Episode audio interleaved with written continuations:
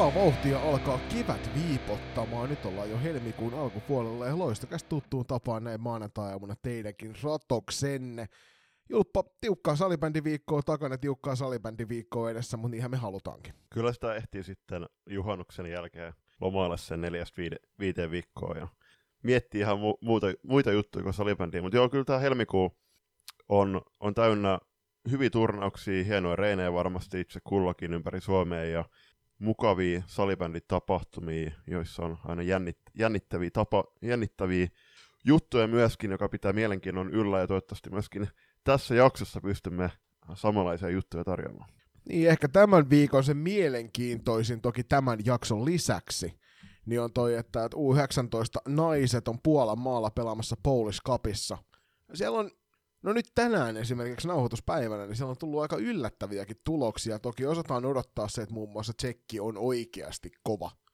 Sekä, sekä naisissa että miehissä, niin kuin nähtiin tuossa, että kyllähän miehetkin, U19 miehet otti, on tällä hetkellä ottamassa aika iso tukkapölyä sekä, mutta sekin voitti tänään Ruotsin lukemin 5-8. Suomen kanssa päätyvät 3-3 tasuriin, mutta se oli enemmän ehkä niin kuin Julia Saarisen loistavan esityksen ansiota.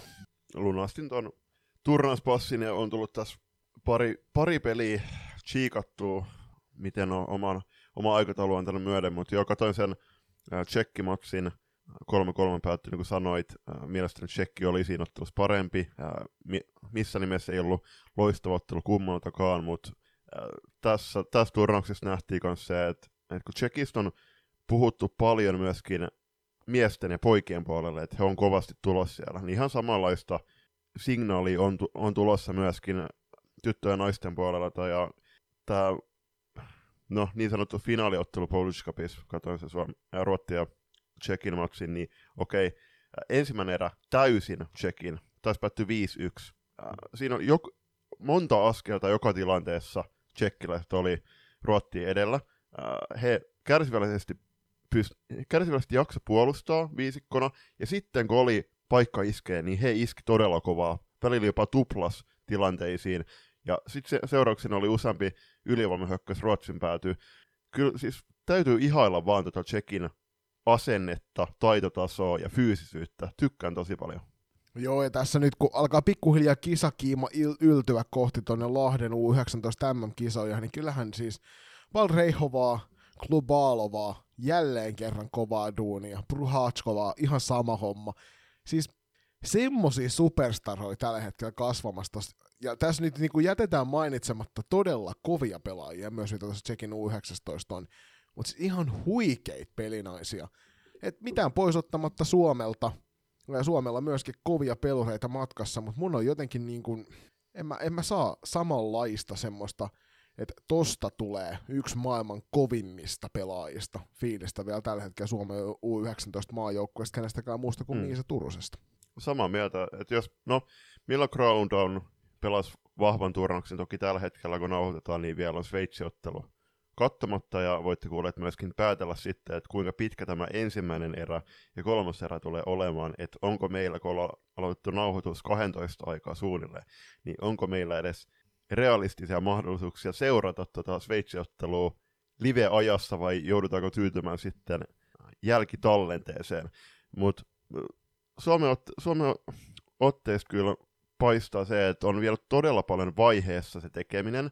Ää, totta kai Miisa Turunen, Elsa Holopainen, onko vielä nousi aina ollut sit sentteri siinä, niin ihan ok tekemistä. Ää, Milla Kralund on, pelas, on pelannut vahvaa turnausta, ja no ansaitusti, ansaitusti joukkueen kapteeni, on vahva molempiin päin kenttää, jaksaa tehdä duunia ja on pelaa erittäin vahvalla tasolla.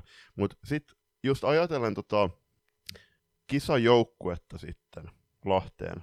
Tässä välissä erittäin isot kiitokset ja kehut Yski-iskelle, joka on tuonut lisäarvoa myöskin tähän U19-maajoukkueen keskustelupalstalle tuonne pääkalloon, koska hän ennakoi vähän tota tulevaa kisajoukkuetta ja antoi arvionsa jokaisesta pelaajasta.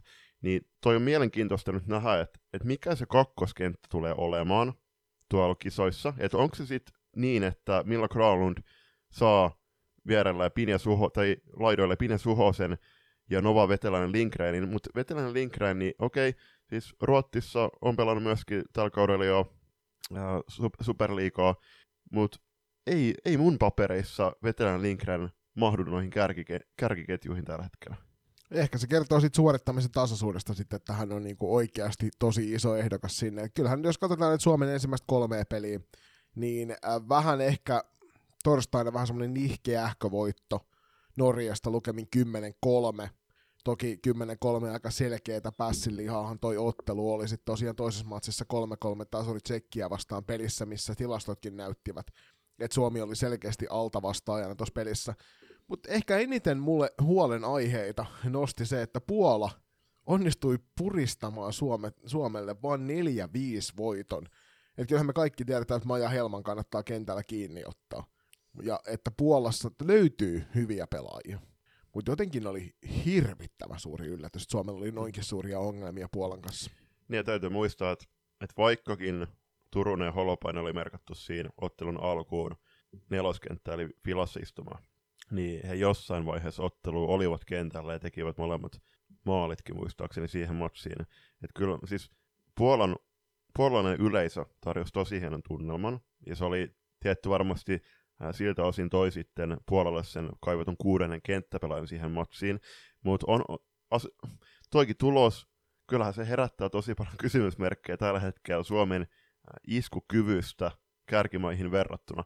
Et ajatellen ihan kisoja toukokuussa, niin mielestäni oli hyvä, että Suomi sai nyt Sveitsin vastaansa, koska Suomi tulee pelaamaan Ruotsia vastaan alkulohkossa Lahdessa, niin nyt nähdään myöskin se Sveitsin iskukyky tällä hetkellä, ajatellen sitten ihan, ihan jatkopelejä. Toden, todennäköisesti niin Suomelle, Suomelle tulee välierässä vastaan sitten Tsekki, ja se nyt nähtiin, miten Tsekki, että kuin vahva, vahva se joukkue tällä hetkellä on. Suomessa, Suomen jengissä oli ikäviä poissaloi, Liisa Kaihua, jota esimerkiksi Yski Iska äh, veikkasi nyt sen kisajoukkueeseen. No, tällä hetkellä ja kyllähän mekin on... molemmat veikataan, että jos mikäli vaan Liisa niin, olisi niin, vaan niin, nimenomaan tämä. Kukaan ei tiedä nyt, mikä Lissun tilanne on.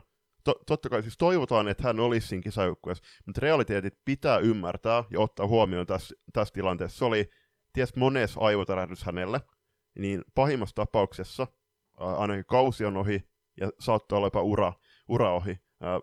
jälleen kerran erittäin isot tsempit Liisalle ja toivotaan, että pääset palaamaan salibändin kaukolle mahdollisimman nopeasti. Sitten puolesta puolustuksessa Janina Rinne oli matkustanut paikan päälle, ei toistaiseksi ollut ainakaan noissa kolmessa ekasottelussa yhtään mun käsittääkseni pelaamassa, että oli, oli sairastunut jossain kohtaa. Joo, ja kyllä tuo mielenkiintoiseksi teki esimerkiksi, me tiedetään, että Linnea Nevalainen jäi pois sairastumisen takia tältä reissulta, mutta se, että nyt hän ei ole saanut niitä näyttöpaikkoja, ja hän ei oikein F-liigassakaan päässyt vielä vauhtiin, se, että vaikka Yski Iskä häntä myöskin spekuloi mukaan kisakoneeseen sinne osastolle ynnä muut, jotka mukaan lähtevät NS-varapelaaja vilttiketju-osastolle tällä hetkellä, niin mun on hirvittävän vaikea nähdä, että Linnea pystyy ottamaan se stepin eteenpäin. Mutta me voidaan spekuloida sillä MM-kisakoneella sitten myöhemmin. Meillä on muutama muukin nimi, josta sun kanssa muun muassa eilen keskusteltiin, kun käytiin kavereiden kanssa nauhoittamassa vähän toisenlaista podcastia joka ei tällä kertaa ollut edes julppa meidän podcasti. Eikä, e, niin, eikä, tota, eikä edes salibändistä pääosin. Eikä, eikä edes salibändistä, paitsi niissä osin, missä saatettiin eksymään aiheeseen. Mennään hei eteenpäin, lakataan keskustelemasta Polish Cupista, siellä on vielä viimeinen peli kesken. Jutellaan ehkä sitten tulevalla viikolla lisää siitä, että minkä näköisiä ajatuksia vielä tuosta viimeisen pelin jälkeen jäi. Mennään F-liiga-osioon.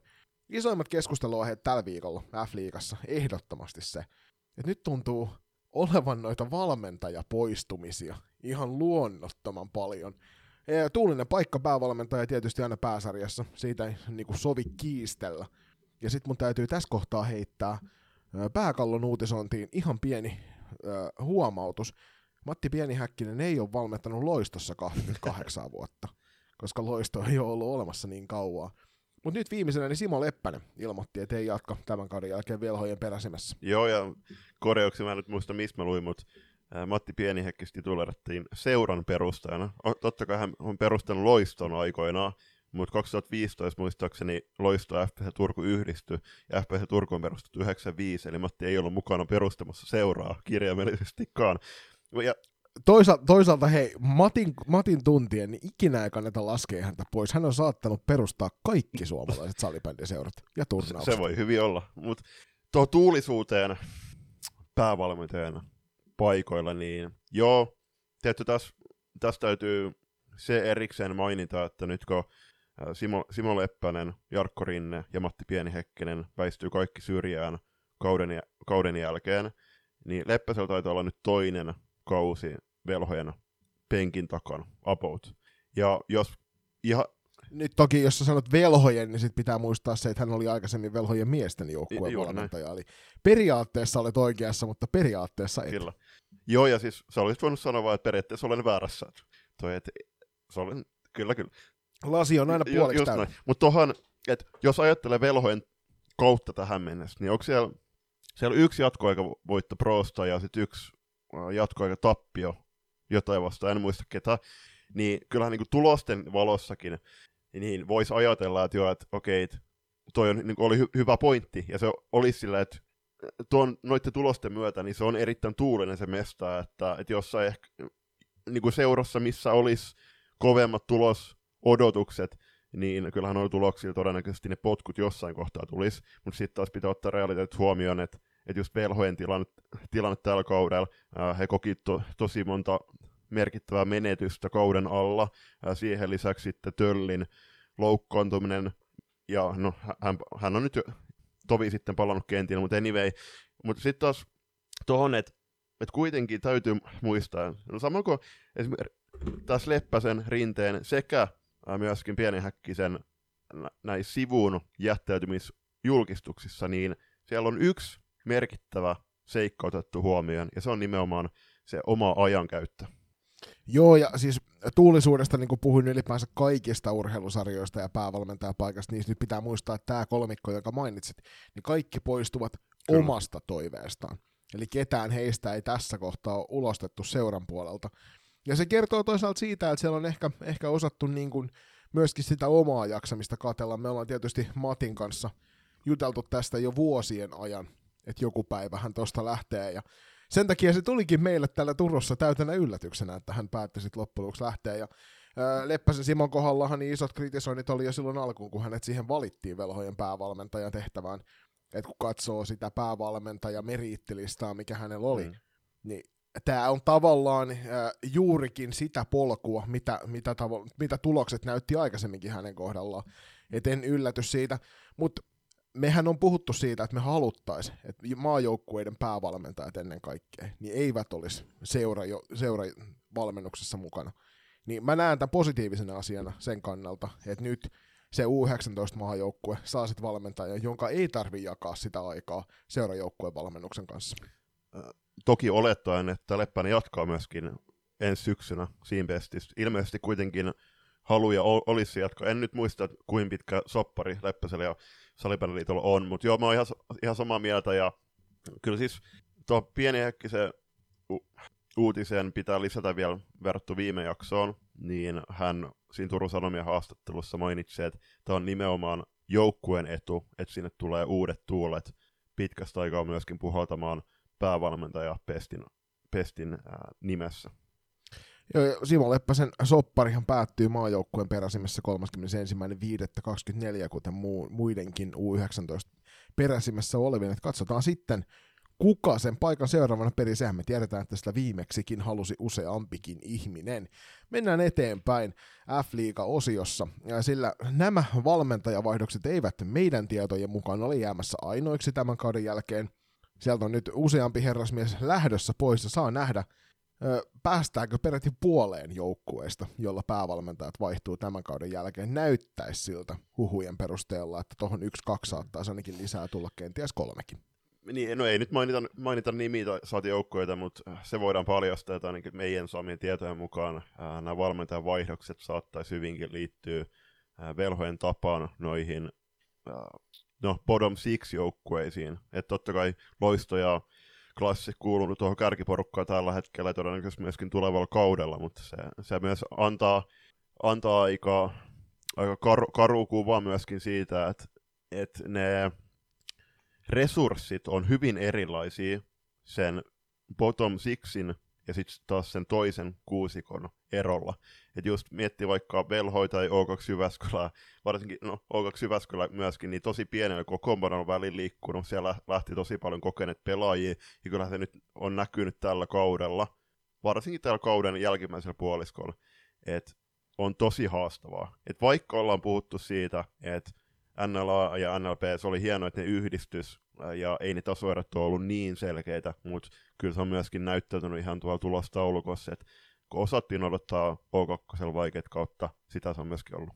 Eikä pelkästään valmentajien poistumisesta on nyt tullut huhuja, vaan nyt viime päivinä, viimeisen viikon aikana on ruvennut nousemaan myös valtavan suuria huhuja siitä, että pelaajisto muuttuu.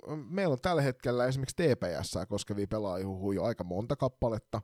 Nyt tässä kohtaa voidaan taas pohtia sitä, mitä me ollaan edellisenä kahden, kahtena keväänä mietitty. Että ruvetaanko ravistamaan sitä kunnollista kyliä, ja vai, vai tota, olemmeko, olemmeko mukavia herrasmiehiä, ja pidämme nämä mylyt mahassamme, niin tehdään julppa, otetaanko julppa semmoinen perinteinen KPS tässä kohtaa, oo sä vastavoimaa, mä olen myötävoima, tai siis ole sä myötävoima silleen, että me paljastetaan okay. ne. Ja mennään sille per, perust, perust, perusteisesti, eli kivi, sakset, paperi, ja sitten säkin Eikö se on kivi, kivi, paperi, sakset? Kivi, paperi, Noniin, okay. sakset, noin, yes. ja sitten näytetään. Okei, okay. kivi, paperi, sakset. Ja minä voitin, eli näin ollen tällä kertaa emme paljasta edes... pelaajahuhujamme. Siis me, te... me tehdään ku... Sä Ei, halusit paljastaa sun käsimerkkien niin, siis perusteella, me, sä me tehti, halusit me paljastaa Google, nämä pelaajahuhut. Me tehdään Google Meeting, en mä edes nähnyt, mitä sä käytit. Eli oliko sulla joku mustaukko siinä? Eli kyllä mä olin siis... Mulla oli tämmönen, mulla oli tämmönen. Okay. No ei, mutta siis... Eli Julpalla oli paperi, niin. mulla oli sakset, jatketaan ei, eteenpäin. Loisto. Sa, eikö sanota, sanota, Julppa, nyt, sanota nyt sen verran, että, että ensi jaksossa, niin tämä oli nyt semmoinen päätös, että me ollaan niinku mukavia tyyppejä nyt tässä jaksossa, mutta siis mahdollisesti ensi jaksossa tullaan käsittelemään näitä lähtöjä myöskin, koska se kuuluu, kuuluu meidän duuniin. Ja sitten taas teille kaikille Kyllä. kuuntelijoille muistutuksen, että siirtoikkuna, se on nyt auki. Laittakaa tulemaan Kyllä, heittäkää, heittäkää meille päin palautajat loistakas.com tai sitten somen kautta Instagramissa tai viestipalvelu X. Mutta Julius Loisto tällä hetkellä. 11 perättäistä ottelua. Voitto, voitto litkussa, kuten Ika Lehkonen tätä nykyään käyttää, niin ruvetaan käyttää tätä. Sanoin Loiston pelissä, että TPSllä on ainakin pidempi voittoputki alla, ja kyseenalaistin sitä, että mikä mahtaa olla se ennätys, niin ennätyshän tietysti on ikonisella klassikilla, sain tästä Kassu Saariselta myöskin yhteyden oton kiitos vaan sinne Kassun suuntaan, että pidät meidät kaidalla polulla – mutta joka tapauksessa 11 peli on tämän kauden pisin voittoputki edelleenkin, koska niin oli 9 ja 8 peliä. Niin aika hienosti menee tällä hetkellä loistolla. Ja nyt nähtiin tuo edellisessä kotiottelussa. Peli oli tosi tuskasta. Ja silti vaan niinku mentiin sitä samaa sapluunaa ja sitten se rupesi toimimaan. Ja pikkuhiljaa siitä sitten pudottiin, put, putos naapurivauhdista. Joo, kyllä se kertoo omakin loiston tällä hetkellä pelistä, että, että vaikeallakin pelillä niitä voittoja tulee. Täällä joukkueella viisi peliä jäljellä, niistä kaksi on enää kotiotteluja, eli rankkojankkoja ja velhoja vastaan, kolme vierasmatsia puolesta KV, Classic ja Saipa. Ää, tästä taidettiin jo viime jaksossa myöskin sivuta, että et kyllä tuossa niinku budjetoitu semmoinen yhdeksän pistet ainakin.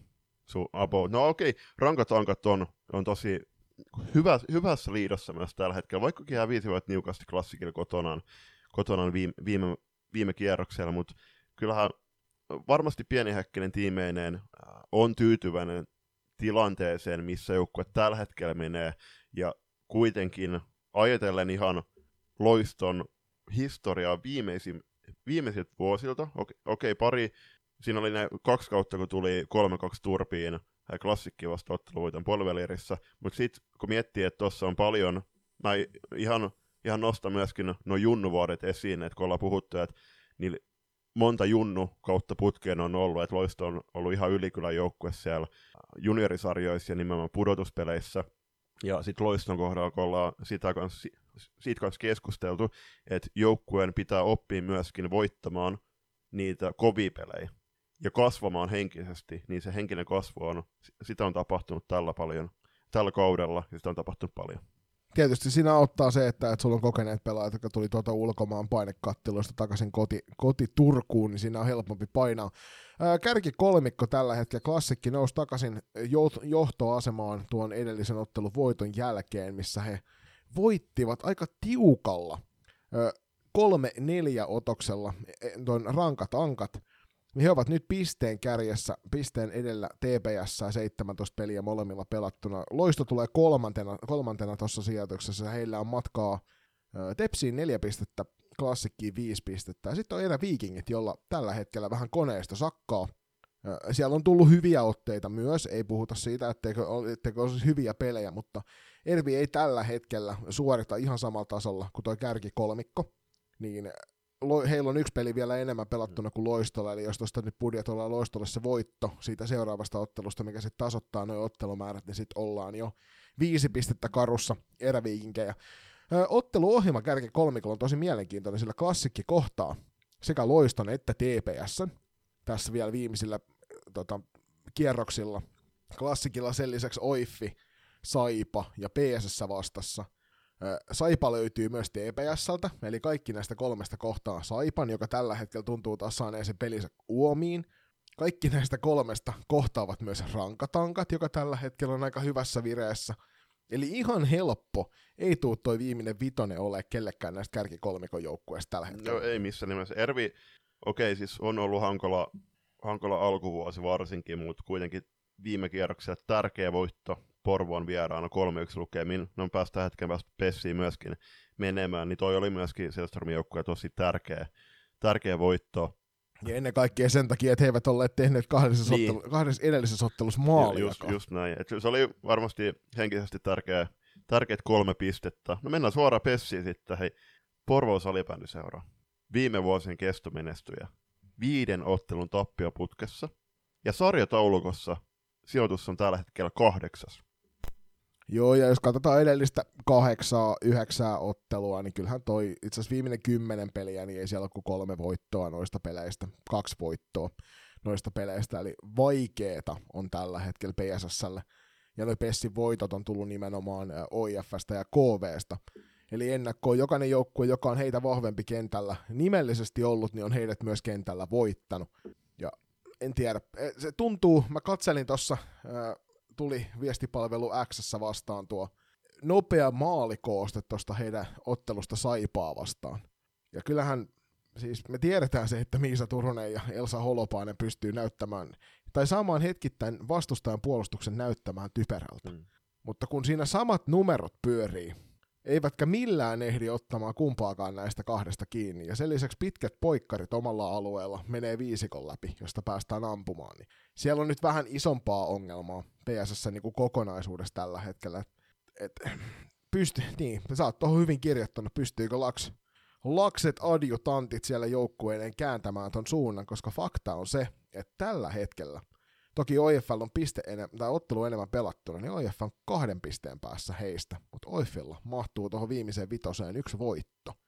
Hirvittävän montaa ottelua enempää ei saisi näistä viidestä hävitä, mikäli aikoo playereihin ehtiä. Joo, no siis Kovel on, Kovel puolestaan, heillä on sama äh, ottelumäärä pelattu kuin Pessillä, äh, neljä pistettä joukkueiden välillä ero, eli Kovel kuusi, kuusi pistettä. Mutta katsoo tätä Pessin äh, otteluohjelmaa, viisi pelin jäljellä, äh, no siellä on täytyy viime vuosiin, viime vuosiin peilata, niin sanoisin, että okei, okay, no velhoista kolme pistettä, se on kotimaksi. Sitten on KV ja Pessi, erittäin tärkeä ottelu. Kuitenkin muistaa, että KV on seuraavaksi vastassa loista. Eli voi olla, että toi mm. ero hetkeksi ajankin noiden joukkojen välillä todennäköisesti kasvaa seitsemän pisteeseen. Mutta sitten sit siellä on Pessillä sen lisäksi Pro, e, viime, no viime, viime vuosien tai viime, viime vuosikymmenen titanit vastakkain. Se on tällä hetkellä Pro lähtee siihen ottelusuosikkin omissa papereissa. Sitten O2 Jyväskylä ja runkosarjan päättää Pessillä matsi klassikkiin vastaan. Niin nyt on siis tämän tulevan viikonlopun matsi, Pessi Velhot, niin siinä on kyllä kiinnostava nähdä, että missä, kun, missä kuosissa toi Pessin otteet, ottelut tällä hetkellä, tai niin otteet tällä hetkellä on. Että erittäin vaikea kausi menossa. Mä en muista siinä f ennakossa, että mihin sijoituksille joukkuet, tai tämä Pessi joukkue povattiin. Mut, kyllähän, me, kyllähän me heitä yle, ylemmäs laitettiin, että ei me näin alas heitä veikattu mm. missään tapauksessa. Ja mu, mu taisi olla sijoitus viides tai kuvasta. Mä veikkaan, että me oltiin aika, aika liikuttavan samanmielisiä Koden kanssa näissä kaikissa. Niin, öö, jos katsotaan OIF, joka on tosiaan se ottelu enemmän pelanneena, mutta on siinä kahden pisteen päässä, niin OIF on klassikki, Ervi, Velhot ja KV näissä viimeisissä matseissa, eli klassikilta ja Erviltä tuskin pisteitä tulee, mutta sitten on toi Velhot ja KV-matsit noista, kun ottaa kuusi pistettä. Menee vähän kimurantimmaksi. KVlla puolestaan, niin siellä on Loisto, Pessi, SSR, TPS ja OIF, eli tosi mielenkiintoinen on toi tilanne myös tuossa pudotuspeliviivalla. Et kuin käy? KVlla toki myös mahdollisuus on sitten tippua tonne alaspäin samo, samoin kuin tietty OIFlläkin, mutta se vaatii sitten jo 2 Jyväskylältä ihan järjetöntä venymistä noihin viimeiseen, viimeiseen kahteen peliin, koska he on nyt 19 ottelussa siellä, siellä 11, ja velhot tosiaan, niin kuin sanoit tuossa jo alun perin, niin yksi jatkoaikavoitto, yksi jatkoaikatappio ja kolme pistettä, ja hyvin kauan aikaa on vierähtänyt siitä, kun viimeksi mietittiin, että velhot saattaa sitten se tuolta mm. kuiville kammeta. Niin ja tässä, tässä voidaan vielä f lopuksi vähän povata noita alkavia f karsintoja Todennäköisesti mä veikkaan, että sinne menee sitten velhot ja O2 Jyväskylä. Niin okei, okay, Divarissa siellä on just, että no Emile Karto oli viime viikon jakson vieraana, niin hän sanoi, että on siellä kovi, kovi ottelu on myöskin siellä päässeet jengit pelaamaan, ja no tässä nyt erityisesti katseet jokereihin. Mutta millä ajatuksilla sä tarkkailet noita al- tulevia karsintoja? onko Velhot ja O2 Jyväskylä, lähteekö he sun papereissa kuitenkin pienoisin suosikkein säilyttämään sarjavaikkansa, koska ovat pelanneet koko kauden kovemmassa sarjassa? O2 puolella niin me ollaan nähty sen verran hyviä välähdyksiä tämän kauden mittaan saavalaisen porukas, että mä uskon kyllä siihen, että, että he pystyy tuon sarjapaikkansa säilyttämään velhoilla, niin mun on tosi vaikea uskoa siihen. Sieltä tulee kuitenkin, kun olet viimeinen, niin sieltä tulee Divarin ensimmäinen vastaan, ja Jokerit on ollut todella pelottava, va- niin kuin ennen kaikkea tasaisessa vireessä. Et siellä, siellä tulee dippejä pelin aikaa, mutta siellä on niin kokenut se porukka, että he tietää, että kun vedetään se 60 minsaa kunnolla, niin homma kääntyy heille varmasti. Niin velhojen ja jokereiden välillä niin mä en hirvittävän montaa pinnaa lähde antaa sille, että velhot ton ottelusarjan pystyisi kääntämään mm. itselleen. No, Le- Lehtosen Markolle nyt terveisiä. Vaikka mä nyt sanon, että mä olen samalla linjoilla Jonin kanssa, niin ei, se, se ei tarkoita, että me allekirjoitetaan ja jaetaan kaikki samat ajatukset. Lehtosen Markokin on samalla linjoilla. niin, niin, kyllä. Jep. Mut, ja mä siis on ihan samoin, samat ajatukset tuohon, ja jos miettii jokereiden kokoonpanoa, niin onhan se todella paljon kovempi velhoja vastaava. Ja sinne, että Ylikojola ja Saarikoski on äh, kahden ekan kentällä senttereitä, niin kyllä se kertoo jo omaa kieltä siitä, että kuinka jäätävä tuo kokoonpano on. Ja sitten kun vielä lisätään siihen, että meidän saamien tietojen mukaan niin jokerit lähtee tosissaan havittelee sitä liikanousua. Mutta tuossa päästään taas siihen, että, että mitä me ollaan juteltu myöskin kautta rantaa ja loistakästi linjoille, että mahtuuko pääkaupunkiseudulle taas, ja, taas yksi uusi, uusi F-liigan niin se on sitten taas kesän jaksoissa meidän tehtävä pohtia. Niin, ja ennen kaikkea se on ehkä tietyn instanssin tehtävä pohtia, että millä tavalla niitä katsellaan, niitä lisenssivaatimuksia sitten. Pistepörssistä mainitaan sen verran, että Turusen Miisa tällä hetkellä 60 pojoa sarjan ykköstilalla, ja kun seuraavaksi eniten pisteitä kerännyt Hanna Niemelä on 22 pisteen päässä. Niin voitaneen tässä vaiheessa Julppa turvallisesti jo antaa Miisalle se äh, runkosarjan parhaan pisteiden tekijän palkinto. Sen sijaan maalipörssissä hän kamppailee edelleenkin ketjukaverinsa Elsa Holopaisen kanssa, eikä toi hämäläisen Suvi ole kuin neljän maalin päässä heistä. Eli mahdollisuuksia on vielä sieltä napata kiinni tuo kaksikko. Mennään divarikatsaukseen. Ja jokerit puhtaalla pelillä edelleenkin kärjessä 38 pisteellä, ja tällä viikolla, tai mennellä viikolla itse asiassa pelattiin vain yksi divariottelu, ja se oli toi Pirkkojen ja Viiramon äh, välinen match, joka päättyi Pirkko, Pirkkoin 5-4 voittoon, ja äh, tuolla tuloksella Pirkat nousi samalla äh, Viiramon ohitse sarjatulokon kakkoseksi, mutta ei siinä, ei siinä vielä kaikki. Tällä hetkellä Pirkat viilettää kahdeksan ottelun voittoputkessa. Joo, ja ennen kaikkea toi peli nyt, mitä ollaan kuultu myös palautetta ihmisiltä ympäri Pirkanmaata ja tietysti Pirkkalasta ennen kaikkea, niin puheet kertoo, että Pirkkojen peli tällä hetkellä toimii todella hienosti. Joka tarkoittaa sitä, että, että kun me etukäteen povattiin heitä sarjan kärkeen, he aloitti sarjan vähän heikosti. Nyt heillä on kymmenen voittoa, yksi jatkoaikavoitto ja kaksi häviöä Niin jos sä mietit tota, että he on napanneet kuitenkin noista voitoistaan nyt tähän putkeen sen kahdeksan kappaletta, eikä he ole hävinneet marraskuun jälkeen peliä. Niin Pirkkojen peli tuntuu just nyt rullaavan sillä tahdilla, että ellei toi jokerit olisi tota kaulaa kiinni ottanut, niin mä sanoisin melkein, että Pirkat pystyy heidät haastamaan siitä, mutta jokerit on kuusi pistettä karussa. Vaikka matseja on toki jäljellä, että nyt kyse ei ole siitä, etteikö aika riittäisi, mutta jokereiden pitäisi sitten taas kompuroida, ja siihen mä en näe. Mut Virmolle mielenkiintoinen tämä. Heillä oli tosi tosi vahva toi alkukausi. Nyt viimeiseen viiteen peliin kaksi tappioa, toki niistä toinen jatkoajalla, itse asiassa rangaistuslaukauksilla, niin ei, ei voi sanoa, että, että on huonosti mennyt, mutta hei myöskään tällä hetkellä ole kuntopuntarin ykkönen, kakkonen, eivätkä edes, no itse asiassa ovat kolmosia kuntopuntarissa just nyt, mutta tasapisteessä toisen joukkueen kanssa.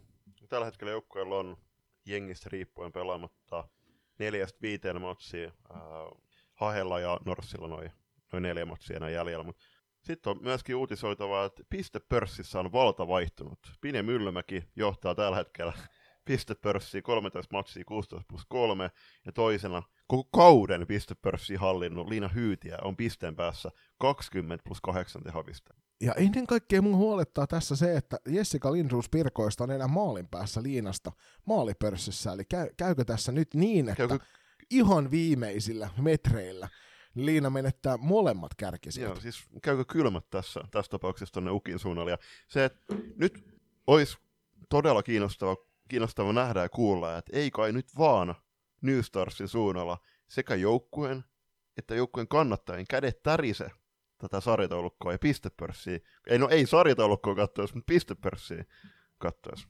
Niin. Mutta siis Divarissahan on edelleen tosi paljon jännittäviä aspekteja tuossa. Sijoilta 6-7, niin siinä on pisteen ero Helsinki United tällä hetkellä kuudentena Note Stars sijalla seitsemän pisteen heistä jäljessä, toki ottelun enemmän pelanneena. Ja sitten siellä lisäksi tuosta niinku seitsemän, seitsemännestä sijasta kahdeksanteen ja yhdeksänteen sijaan on matkaa kuusi pistettä. Mutta kun Blue Foxilla Remixillä on yksi matsi vähemmän pelattuna kuin Note Starsilla, niin se saattaa olla kolme pistettä se ero tässä tapauksessa. Ja Remix ja Blue Fox, joilla 8 ja 9 ovat tasapisteissä samalla määrällä pelattuja otteluita, niin aika paljon on tässäkin vielä pelattavaa, vaikka toki sijoilta 7-10 joukkueet osallistuu sitten noihin pudotuskarsintoihin tuonne Suomisarjan puolelle. Viime jaksosta edes ei ehditty mainita, mutta Virmo voitti pikkufinaali jokereet vastaan. Erittäin isot onnittelut. Jatkoajalla vieläpä. Ja me keskusteltiin tästä Julius sun kanssa, että, että miten me uskotaan, että toi matsi menee, ja muistaakseni molemmat povattiin sitä, että, että tiukka matsi tulee olemaan maalin ottelu ehkä jatkoajalle. Ja mä en, muista, mä en muista, miten päin sun veikkaus meni, mutta mä muistan hyvin sanoneeni itse Virmo siinä keskustelussa. Niin oli semmoinen pieni, tiedätkö, positiivinen lataus, kun tiesi, että heillä oli saunat ja kaikki varattuna. Että jes, siellä Virmo nappasi sitten itselleen se finaalivoito. Meillä oli omat pelit, niin toki ei päästy sitten livenä seuraamaan tuota. Mutta ajelin hyvinkin hiljaiselta näyttävän Hanihallin ohi sitten taas valmentajakollegamme kyydissä. Hmm. Joo. Aika is, iso, iso tulo seitsemättä. Taisi tuhat euroa joukkue sillä, sillä itselleen lunastaa. Et en tiedä. En, en itse asiassa tiedä, että tämmöinen hot take, mutta onko noi kaikki rahat mennyt siihen, että kun olin tuossa katsomassa T18 SM-sarjan ylämäjatkosarjan matsia Virmojen klassikevälillä, niin yllätyin. Se oli, no, aika neutraali termi, mutta siis yllätyin hieman, että siellä on Mynämäellä tällä hetkellä keskustassa jouluvalot vielä päällä, eletään helmikuuta, niin onko siellä kaikki, koko, koko tuhat euroa mennyt siihen niin sähkölaskuihin, että saadaan Mynämäestä vuoden joulukaupunki tänä vuonna? Tai vaihtoehtoisesti sillä palkataan sitten Mynämäen kunnalle sitten se kaveri, joka voi ottaa ne jouluvalot alas sieltä. Niin. Sitä ei koskaan tiedä, mutta joka tapauksessa onnittelut Virmalle tuosta. Mennään sen jälkeen tämän ensimmäisen erän päättämään viikon ajatukseen, ja tämä saattaa viedä sitten vähän pidemmän tovin, koska tähän tuli myös kuulijoilta paljon palautetta. Eli viikon ajatus. Miksi salibändin muu kuluttaminen, pois lukien oma pelaaminen, on niin vähäistä? Ja Julppa, halutaanko me antaa tässä vielä erityismaininta ihmiselle, keneltä tämä kysymys tuli? Joo, kiitoksia Salibändiliiton hallituksen varapuheenjohtajalle ja samalla KVn toiminnanjohtajalle Juso Laamaselle, joka laittoi tämän. Ja se, itse asiassa tämä tuli jo viikko sitten, tai reilu viikko sitten, otettiin tämä nyt mukaan ää, tämän viikon ajatukseen. Niin tämä on erittäin mielenkiintoinen kysymys, koska itse, no mulla tulee 20 vuotta tänä vuonna tai ensi vuonna, en muista tarkalleen. Mutta jompan, tässä lähiaikoin tulee kuitenkin 20 vuotta lajin parissa, lajin parissa tota, taakse, tai oota, lajin parissa täyteen. Niin täytyy sanoa, että ei mun, mun salibändikulutus ei ole kyllä, vaikkakin on oman pelaamisen lopettanut, pois lukien sitten tietty hallisarja KPVn kanssa, niin se on kaikkea muuta kuin vähentynyt, se on lisääntynyt. Sama homma itsellä, että itse asiassa täytyy sanoa, että, sen jälkeen kun loistokästä aloitettiin, niin ei, ei ole mennyt varmaan päivääkään, ettei salibändiä jollain tasolla olisi tullut kulutettua. Että on se sitten keskustelu palstoja lukemalla tai ottelutuloksia pläräämällä tai ylipäänsä muuten vaan niin spekuloilemalla asioista ihmisten kanssa, niin mä en ehkä ole se oikea ihminen tähän, tähän tota, sanomaan yhtään mitään, mutta mennään kuuntelemaan, mitä kuulijat meille tähän heitti. Ja ensimmäinen onkin aika pitkä kommentti, ja tämä aloitetaan Sanalla Show, joka on myös se, Julppa viime keväänä tehtiin kadonneen ottelutapahtuman mm. metsästysniminen jakso, jossa just nimenomaan haettiin sitä show-elementtiä. Niin show on yksi iso asia. Se on väliaikashow, se on raflaava selostaja, se on haasteita, se on pelaajalle kameraolalle ja katsomon sekaan, se on seuratavaroiden jakoja ja niin edelleen. Ihmiset lähtee siistien juttujen ja kokemusten perään. Peli vie pitkälle, show päälle vie pidemmälle. Osallistuminen on iso asia. TikTok, Twitch ja niin, ja niin edelleen urheiluvideoiden kasvu on ollut kymmeniä prosentteja globaalisti. Urheilu toki tarvitsee supertähtiä, jotka on kaikkien seuraamia. Suomessa se on lapsen kengissä. Se, että vedetään joka tauolla show, pelaajat käy vetämässä livejuttuja katsomossa, Suomessa luotetaan siihen, että joukkue A ja joukkue B kun pelaa, niin se vetää hallin täyteen. Väliajan show on sitten kiire saada nakkitasku ennen kuin seuraava erä on puolivälissä. Tällä tavoitellaan läheiset, poikaystävät, tyttöystävät ja vannoutuneet seuraihmiset. Ei paljon muita. Mulle ei tohon ole hirveästi lisättävää. Tämä show-aspekti, miksi esimerkiksi, no Kokkola mainitaan tuossa seuraavassa, niin miksi Kokkola nousee niin isosti itselle näissä aina esille, on se, että he tietää, että se show on osa sitä kokonaisuutta. Se peli on se pääosa, mutta kun sä tuot siihen lisää elementtejä, niin se on positiivista. No se, se on just näin, ja jos miettii vaikka F-liigaa, niin eihän, siis nouseehan klassik ihan ykkösen noista esiin, että siellä on, on ne showt aina, että siis erikseen mainitaan, että tulkaa vartti yli, tai vartti aiemmin paikalle, että näette sen shown, ja sitten totta kai siellä on panostettu myöskin siihen oheistoimintaan, että löytyy löytyy hyvät naposteltavat, löytyy niitä no, takoja, takoja sun muita, jota voi nauttia ottelulomassa. Sitten siinä on myöskin yleisöllä aina kuultavissa erätauoilla, se erätauko myöskin hyödynnetään hyvin, niin siellä on kuultavissa aina jommankumman joukkueiden pelaajien kommentit. Tällä hetkellä, jos miettii vaikka meidän, me tuotetaan niitä salibändiareenan, salibändiareenan loistanut matseja yhdessä Filmomedian kanssa, niin eihän siitä erätauko haastattelussa haastattelusta pääse yleisö mitenkään kärryille, koska se ääni menee ruudun katsoja. Ja tästä esimerkiksi KVlle myös isoa plussaa, että KV tekee sekä että he haastattelee siihen erätaukomateriaaliin ruudun puolelle ja katsojille siellä hallin puolella niin ihmisiä. Ja tämä on mun mielestä tosi, tosi, tosi positiivinen lähtökohta siihen, että pidetään molemmista huolta. Koska ihan totta, ei, esimerkiksi me tehdään ennakkostudioina loiston pelejä, jos, jos vaan mitenkään inhimillisesti ehditään, ja tähän mennessä on tainnut yhdestä pelistä jäädä tekemättä se, niin se on showta taas niille mm. kotikatsojille. Mutta eihän se ole show, että sä käyt ostamassa kahvikupillisen ja katsot sit hetken aikaa, kun joukkueet lämpää kentällä. Joo, se on, se on just näin, ja jos mietti, siis ainakin Nokian KRPn peleissä on nämä matsin jälkeiset lehdistötilaisuudet, no jälleen kerran ne on myöskin ennen kaikkea kotikatso, kotikatsojille. Mä, mä en tiedä, että pystytäänkö sinne, onko se joku Jopen corneri tai joku vastaava, millä nimellä se millä nimellä sitä viedään eteenpäin, mutta mä en tiedä, onko siellä niinku paikan päällä, saako yleisö mennä katsomaan, mutta mä mietin, että voisiko tätä lähteä myöskin täällä Suomessa työstämään, että että olisi niitä ennakkostudioita, ennakkohaastatteluita, missä molempien joukkueiden päävalmentajia haastateltaisiin, myöskin ehkä kapte- kapteenistoa, ja sitten tuotaisiin nimenomaan KVn klassikin tapaan, shoutout Tampereen suuntaan, tuotaisiin niitä erätaukohaastatteluja myöskin paikan päälle, paikan päällä oleville katsojille myöskin nautittavaksi ja koettavaksi. Ja sitten just, kyllä sitä erätaukoa voisi yhä, yhä vahvemmin myöskin hyödyntää. Et tällä hetkellä se on just Suomessa sitä, että hirveällä kiireellä mennään ää, sitä ma- makkaraa tai kahvia jonottamaan, ja sitten on kiire tulla takaisin katsomaan, kun peli käyntiin.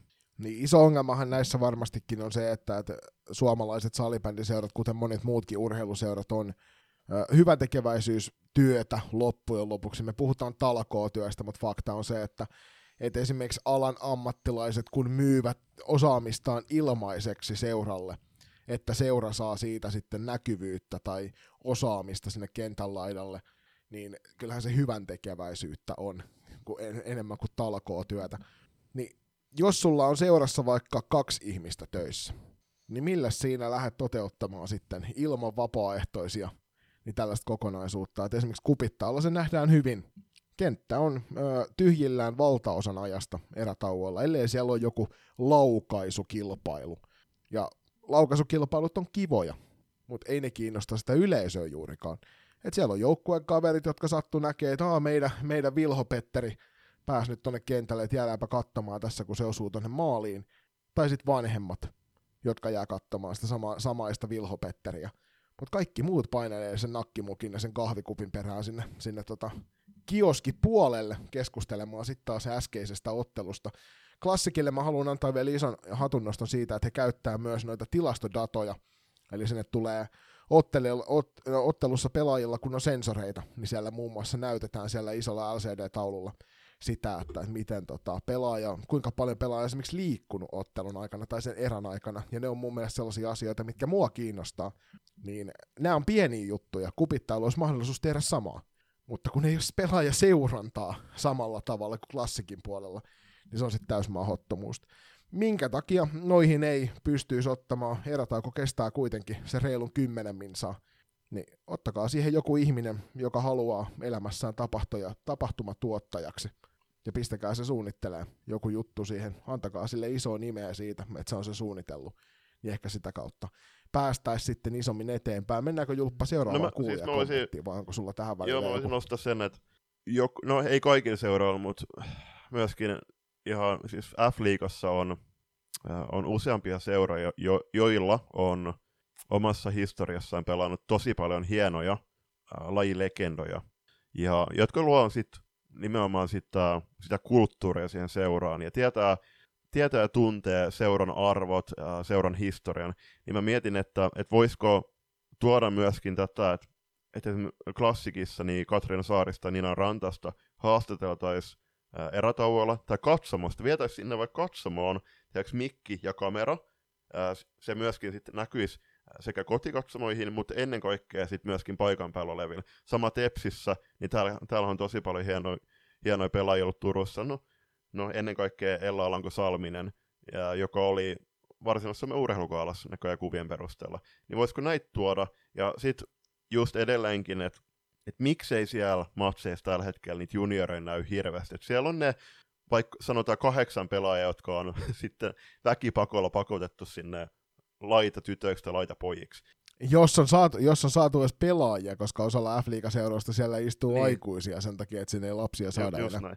Ja sitten sit just noin, että et tuotais, saatais ne juniorit tuotu sinne, että voisiko miettiä, että et seurat panostaisi, toki ymmärretään, että et resurssikysymys, mutta voisiko, että Turussakin on, no Turussa, siis muilla paikkakunnilla, Afrika-paikkakunnilla, niin onhan siellä niitä YouTube-tähtiä tai TikTok-tähtiä, niin voisiko niitä tuoda myöskin äh, vierailemaan sinne matseihin ja sitä kautta saataisiin myöskin porukkaa. Että panostettaisiin kunnon noihin ja tehtäisiin sitten kunnon show. Ja sitten edelleenkin taas päästään siihen, että, että no, tuo nootti taas kupittaa suuntaan, mutta eihän me tied, tiedettäisi, että siellä on vaikka Tepsin tai FPC Turun tai joskus Loiston peli äh, ulkokäsin katsottuna, jos ei me varta vasten lajiniiloina oltaisi kiinni lajissa. Niin, siinä on semmoinen A4 kokoinen tota, iPad siinä ikkunassa kiinni, joka pitäisi nähdä siellä 20 metrin päähän kadulla. Seuraava kuulija kommentti. Vaikea on, kun ei edes saada pelaajien omia vanhempia osallistumaan oikein mihinkään. Saati sitten matkustamaan ja katsomaan pelejä oma kylän rajojen ulkopuolelle. Kokkolassa nähtiin, että ei se tarvitse kuin muutaman innostuneen, niin saadaan ihan eri menninki käyntiin näin junnutasollakin. Pelikanssinkin tytöt harmitteli, etteivät päässeet pelaamaan niin pakossia vastaan kuin noissa peleissä. Oli show pystyssä. Ja jälleen kerran, iso kättä Nipakoksen suuntaan, siellä tehdään hienoa duuni. Mm, ja just, siis, just näin jokaisen kannattaisi mennä paikan päällä katsomaan niitä. Ja siis, joo, äh, ymmärrän, että et se on, no se on tietysti priorisointikysymys, että haluatko sä sen matkustaa, olet esimerkiksi tiikereitten tai eräviikien pelaajan vanhempi, että haluatko matkustaa joukkueen kanssa, koska kyllähän siellä joukkueen bussissa on sit tilaa, tai sitten mennä junalla, niin se on vaan, se on järjestelyn kysymys, niin haluatko matkustaa joukkueen kanssa esimerkiksi Kokkolan turnaukseen, kannustamaan sitä kautta ja tuomaan hyvää tsemppiä sun omalle joukkueelle. Kyllä mä edelleen väitän, että, että totta kai siis joissain tapauksissa, mitä mä oon nyt eri WhatsApp-keskusteluissa lukenut, että jotkut pelaajat ei vartavasti, ne ei halua niitä vanhempia ja läheisiä paikan päällä katsomaan. Mutta tossakin olisi, että jos jengi vaan kiinnostaisi, niin okei, se, se menee sun lauantaista tai sunnuntaista sitten, mutta se tuo kuitenkin tärkeät laatuaikaa myöskin teidän perheen kesken, että matkustaisitte vaikka sitten Kokkolaan tai Jyväskylän turnaukseen, koska nyt valitettavasti se on just sitä, että, että mennään ehkä, tai tullaan ehkä katsomaan sitä kotiturnausta jos edes sitäkään. Seuraava kuulijakommentti menee hyvin pitkälti samoihin hommiin, eli kyllä se nykyään aina pääkaupunkiseudulla ainakin menee sillä tavalla, että urheiluseuratoiminnalla on vanhemmille melkeinpä lasten kautta teinien hoitopalvelu. Ehkä nyt kuvaavaa, että viikko sitten yhdessä yksittäisessä pelissä toimitsijat katsoivat samalla pädiltä jääkiekkoa. Tämä on musta, niin siis me ollaan Julius sun kanssa paljon keskusteltu ja meidän läheisten ihmisten salibänditoimijoiden kanssa paljon kulttuurista ja siitä, että millainen se seurakulttuuri ja millainen se joukkuekulttuuri on. Ja mä pidän tosi ongelmallisena sitä, että me ei edes yritetä opettaa seurakulttuuria enää lapsille. Toki itsekin yritin sitä ensimmäiset neljä vuotta sitä kautta, että isosti nosteltiin sitä omaa seuraa siellä treeneissä ja peleissä esille ja koitettiin viedä tyttöä yhdellä jos toisellakin jipolla mukaan peleihin.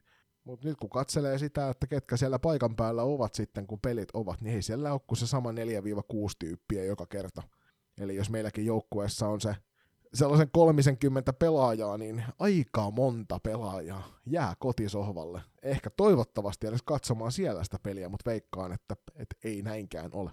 Joo, siis ed- edelleen niin. No ju- just tuohon, että mä oon ihan että veikkaa myöskin, että ei, ettei suurin osa kuitenkaan noita matseja sit katoa edes siellä telkkareiden välityksellä. Se on taas niinku iso kysymys, että et, ei niinku, et miksei porukkaa kiinnosta niin paljon, tai miksi niinku, sen vertaa edes ää, ne muut matsit. Et kyllä mä itse siis junnuna, no siitäkin on parikymmentä vuotta aikaa, mutta se, että kyllä mä itse junnuna ää, odotin ja siis ympyrän kalenterista tosi vahvasti sen, että jo, että meidän seura-edustusjoukkue, no Tepsi kasvatti goliin, niin menin mielelläni katsomaan Tepsin miesten ottelua, ja muistan, että ää, nykyinen SP-areena, ää, niin silloin siellä oli kolme kenttää, niin se kolmas kenttä, se oli silloin, Tepsi silloin siellä kotiottelut, ennen kuin siirtyi sitten, ne oli, ne oli divaripelejä silloin, niin muun muassa äh, liikakarsinta-sarja NST vastaan hyvin mielessä.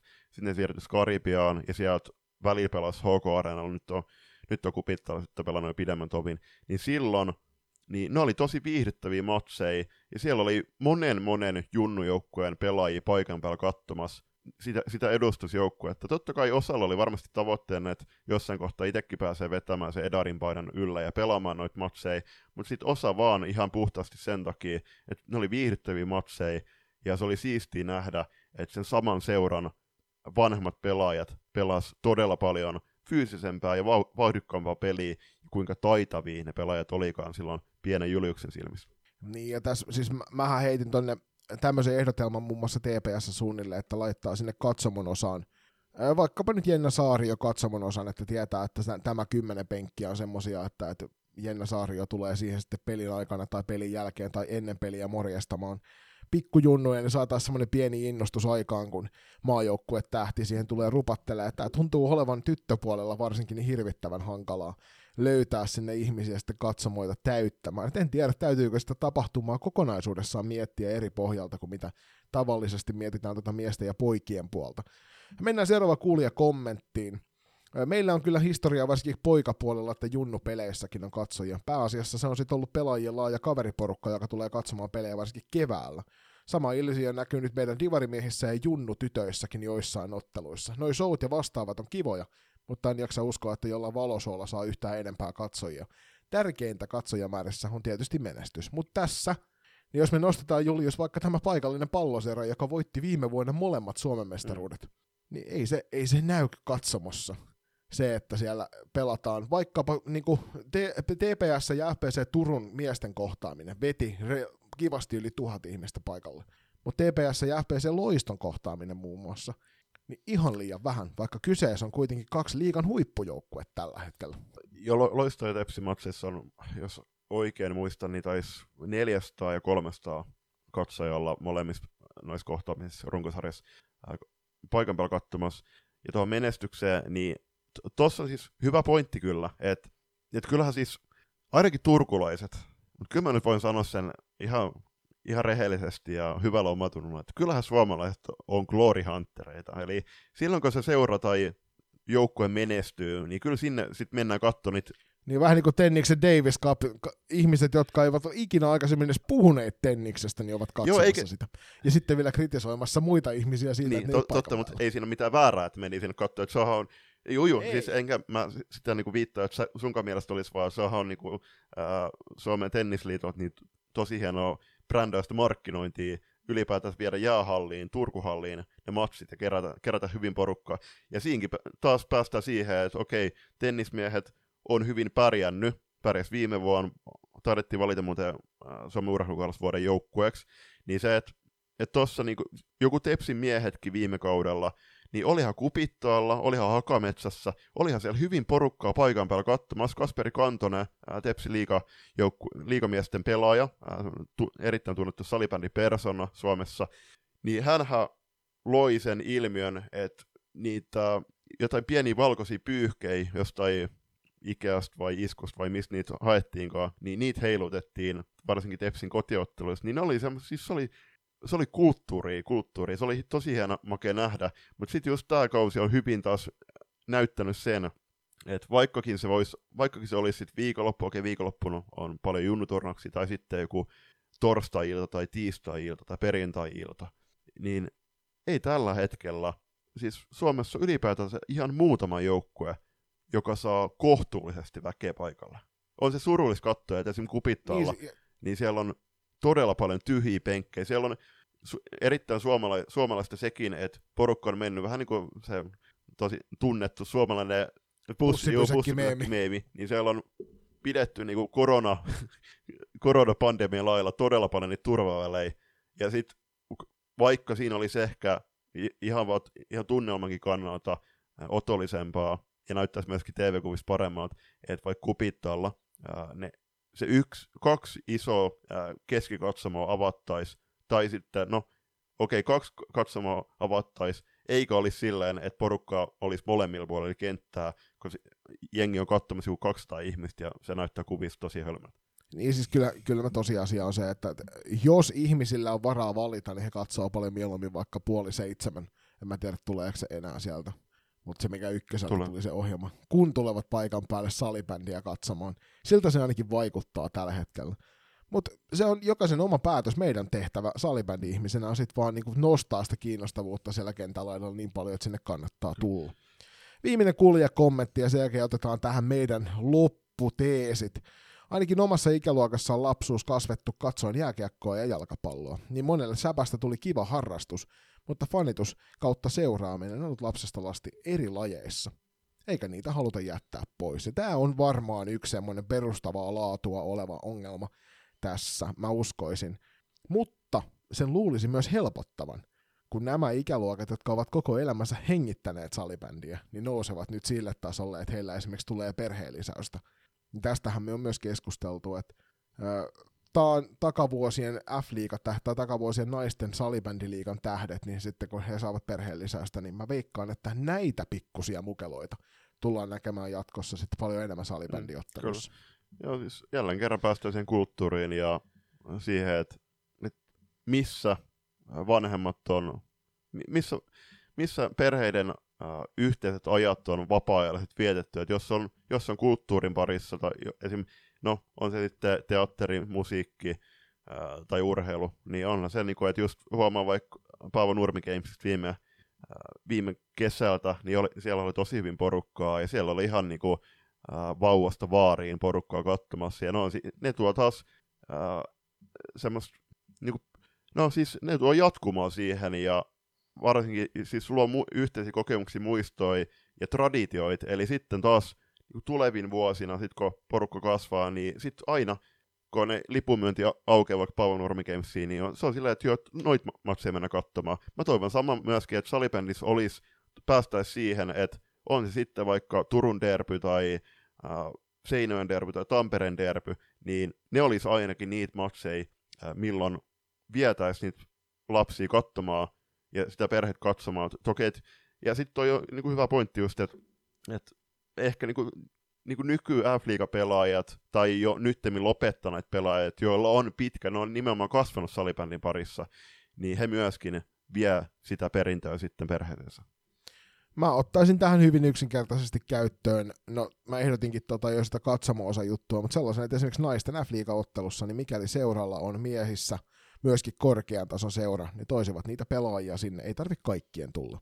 Mutta siihen katsomoon, katsomoon käyskentelemään ja sitten pitämään vaikka jotain meet kriittiä siihen katsomon ulkopuolelle erätauolla tai pelin jälkeen ennen peliä. Ja sitten, mitä nähtiin maajoukkuepeleissä EFTssä, niin kun ne pelaajat sen matsin jälkeen ovat suostuvaisia tulemaan hetkeksi käyskentelemään sinne ja tekemään yhteistyötä ja olemaan yhteyksissä noiden junnujen kanssa, niin me saadaan siitä nostettua tosi helposti semmoista innostuvuutta sitä lajia kohtaan, sitä joukkuetta kohtaan, koska jokaisessa f joukkueessa on varmasti mielenkiintoisia persoonia.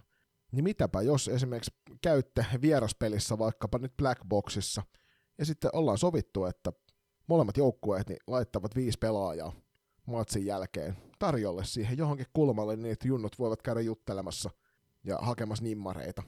Ja nostetaan sitä kautta sitä, koska tällä hetkellä, jos mietit, kuinka paljon esimerkiksi ollaan kontaktissa f pelaajien kanssa, niin kyllä se hirvittävän vähäinen määrä on. Ja sitten jos et sä katon niitä mediaosuuksia, sä et näe esimerkiksi somen kautta näitä, niin milläs ihmeellä sieltä nousee sulle niitä lempparipelaajia muuta kuin sen ottelun aikana. Ja sitten taas me mennään puhtaasti pelitaitoihin. Et sä et välttämättä opi persoonaa tuntee ollenkaan. Ja itselle ainakin niin persoonafanittaminen on, on paljon tärkeämpää kuin se itse ottelutapahtuman tai lajin tai joukkueen fanittaminen. Just näin. Paljon, paljon myöskin tehtävää ihan, ihan seuran sisällä, että jos pohtii vaikka Tepsin miehillä naisilla oli tuossa pari viikkoa sitten saman päivän kupittelmatsit, ja miesten ottelu oli muistaakseni ensimmäinen. Siellä oli joku 400 ihmistä katsomassa. Ää, alle puolet jäi katsomaan jostain syystä. Toki sinne tuli uusia katsojia, mutta alle puolet jäi katsomaan sitten naisten vastaavaa peliä. Tällaista tänään viikon ajatuksessa. Nyt ainakin sinne, me tiedetään, että muutama ihminen huokaisee helpotuksesta, kun me ensimmäinen erä kestää jo tunnin verran. Se tarkoittaa sitä, että nyt ollaan vihdoin palattu normaali pituuksiin, ehkä loistokästinkin kohdalla. Toisessa erässä meillä haastattelussa FPC Loiston naisten f joukkueessa ja FPC Turun T21 tytöissä tällä kaudella hyviä esityksiä näyttänyt Meija Kiuru ja keskustellaan muun muassa siitä, että minne Nummelassa kannattaa mennä syömään. Haluatko olla mukana tukemassa loistakästi matkaa sählyviidakossa? Siihen löytyy monia eri tapoja, aina kuukausilahjoituksista paitoihin. Jos siis tilanteesi sallii, niin olisimme kiitollisia kaikesta avusta, jonka teiltä saamme.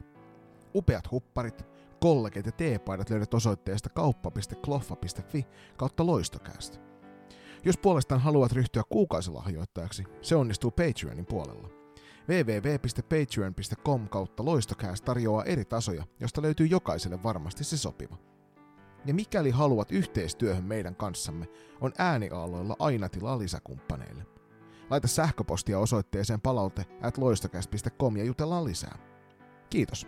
Ja nyt takaisin ohjelman pariin. Loistokästi toisen erän haastattelussa. Tällä kertaa juniorijaksoon sopivasti FPC Turun T21 ja FPC Loiston naisessa pelaava Meija Kiuru. Tervetuloa meidän mukaan meidän lähetykseen. Kiitos paljon, kiva olla täällä. No, miten on vuosi lähtenyt käyntiin? Ainakin itse koen sen erittäin haastavaksi. Turussa on todella liukkaat kelit. Joo, toi liukkaus on kyllä niin kuin melkoinen haaste. Ja sitten sen lisäksi vielä tuntuu, että tämä tammikuu on kestänyt niin kuin kolme kuukautta, että vähän hitaasti on lähtenyt tämä vuosi käyntiin. Mä näin itse asiassa tänään viestipalvelu Xssä semmoisen viestin, missä sanottiin, että tammikuu on kestänyt kahdeksan vuotta. Et mä pystyn samaittumaan aika vahvasti kyllä. Että ehdottomasti samaa mieltä tästä asiasta. Mm. Joo. Mm. To- toki siinä vaiheessa, kun tämä haastattelu ilmestyy, niin eletään helmikuuta jo. Niin, se on totta. Niin. Hän alkaa jo huomenna. tästä voi ehkä päätellä siitä, että missä päivässä olemme menossa. Mutta hei, päästään tammikuusta eroon joka tapauksessa, se on aina positiivinen asia. Miten tota, tähän alkuun yleensä, niin me ollaan haluttu kuulla kaikilta vierailta, ennen kaikkea niiltä, jotka on ihan uusia vieraita meidänkin kuulijoille, niin vähän lajitaustaa. Eli jos sä haluaisit meille kertoa sille alta puolen tunnin, että millainen sun sählypolku on ollut tähän asti. Okei. Um, no periaatteessa mun sählypolku ehkä lähti siitä, että mä pelasin futista ekaluokalta seiskaluokalle saakka, mutta sitten öö, Nummelasta ei enää oikein löytynyt niin futiksen harrastajia mun ikäluokasta, niin sitten mä olin aloittanut siihen samoihin aikoihin säbän, ja koska futikseen ei oikein löytynyt joukkuetta, niin sitten mä jotenkin vaan aika luontaisesti siirryin siitä vaan niin kuin säbään, ja sitten säbästä tuli se niin kuin ykköslaji. Ja no mä pelasin Vihdin salisusissa vuoteen 2019 saakka, jolloin mä sitten vaihoin Losbiin B-liigoon naisiin. Ja sitten mä pelasin siellä yhden kauden, ja sitten siitä mä otin yhteyttä SP Prohon, josta mä sain sitten niinku akatemiapelaajasopimuksen, eli treenasin liikan kanssa, mutta pelasin pääosin junnupelejä, mutta sitten siinä kauden loppuvaiheessa aloin päästä sitten niinku liikan peleihinkin mukaan. Ja sitten siitä eteenpäin pelasin niinku Roossa liikaa kaksi kautta. Ja sitten nyt täksi kaudeksi vaihoin Loistoon ja FPC Turkuun. Mm. Jos, jos miettii noita Lospis pelanneet, siellä on muun muassa Kira Virtaa ja Merihelmi Höynälää. Ja sitten on, onko Jare Junkkari pelannut muuten ikinä Lospis? Ei ole pelannut. Okei. Okay. No, mutta hän on Olla... siihen kasvatti, eikö Joo, ollaan Jaden kanssa puhuttu tästä, että aika usein ollaan luultu, että hän on pelannut Lospissa, mutta hmm. ei ole pelannut missään vaiheessa, ainoastaan Lost PSS yhdistelmäjoukkueessa. Joo, mutta tuohon, tuohon tota, niin Lospi yhteyteen, niin okei, okay, Mersu ja sitten esimerkiksi sä oot pelannut Prossa, niin onko se äh, luontevin reitti mennä nimenomaan Nurmijärvelle pelaamaan versus sitten vaikka Turkuun? No kyllä mä sanoisin, että se on. Onko se semmoinen, on... että sulla on niinku, tavallaan esim, esimerkit antaa siihen myöten, koska nyt mä tiedän, että siellä myöskin viime kauden jälkeen aika paljon junioreita Vihdin salisuusista muun muassa siirtyi Proon suunnille, niin onko se semmoinen niinku helppo reitti, että tavallaan ilmasilta on avattu jo sinne päin? No kyllä mä sanoisin, ja sitten tietty siinä on myös se niin kuin etäisyys silleen, että sinne menee se semmoinen yksi mutkainen tie niin, ja puoli tuntia kestää suurin piirtein ajaa, niin se on aika hyvä silleen sijainniltakin. Okei. Okay. Miten toi Lospis oli aikanaan aika hurja, hurjaa porukkaa julppa tuossa ja muutama mainitsi, Tina Kengät on mainittu meidänkin jaksoissa usean kertaan, niin millä tavalla toi tuommoinen niin Lospin salibändimeininki näkyy siellä Lohjas, Lohjalla, lohjalaisessa salibändissä? Ollaanko siellä ihan valtavan ylpeitä siitä, mitä on saatu aikaan pikkukylän meiningeillä? No siis kyllä se oli aika hauska, että siellä oli aina kun pelasi niin koko tennari täynnä niin katsoja, vaikka meilläkään ei mennyt se kausi kauhean hyvin, että me voitettiin yksi peli ja sekin aika hädin tuski, että alettiin tuulettaa siinä viisi sekkaa ennen kuin peli loppui ja meidän tulla vastustajalle maali. Mutta tota, siis siellä oli aina siis katsomo ihan täynnä ja siellä oli tosi hyvä fiilis. Että kyllä siellä ollaan ylpeitä siitä. Joo. Vihdin salisusien logosta mä haluan kysyä mielipiteen. No, legendaarinen. Oikein hyvä. Niin, siis okei, okay, toi oikein hyvä, että jos olisi ollut pelkästään legendaarinen, niin se on loppujen lopuksi aika mitään sanomaton kommentti. Että, että se ei niin avaa, että onko se sun mielestä hieno vai, hieno vai ruma. Niin se on sekä hyvä että huono juttu. Mä ite, ite, siis mä itse tykkään tuosta VSS-logosta. Mä välttämättä värimaailma ei aina aukea itselle, kun on vihreä on vähän hassumpi pelipaidan väri. Mutta tuo logo on aina toiminut itselle kyllä hyvin. Miten siellä Tennarilla, kun oli paljon porukkaa katsomassa, niin onko noi täydet salibändi katsomot ollut, ollut sun uralla harvinaista herkkua vai onko sä päässyt niin muuallakin nauttimaan, nauttimaan yleisöryntäyksestä?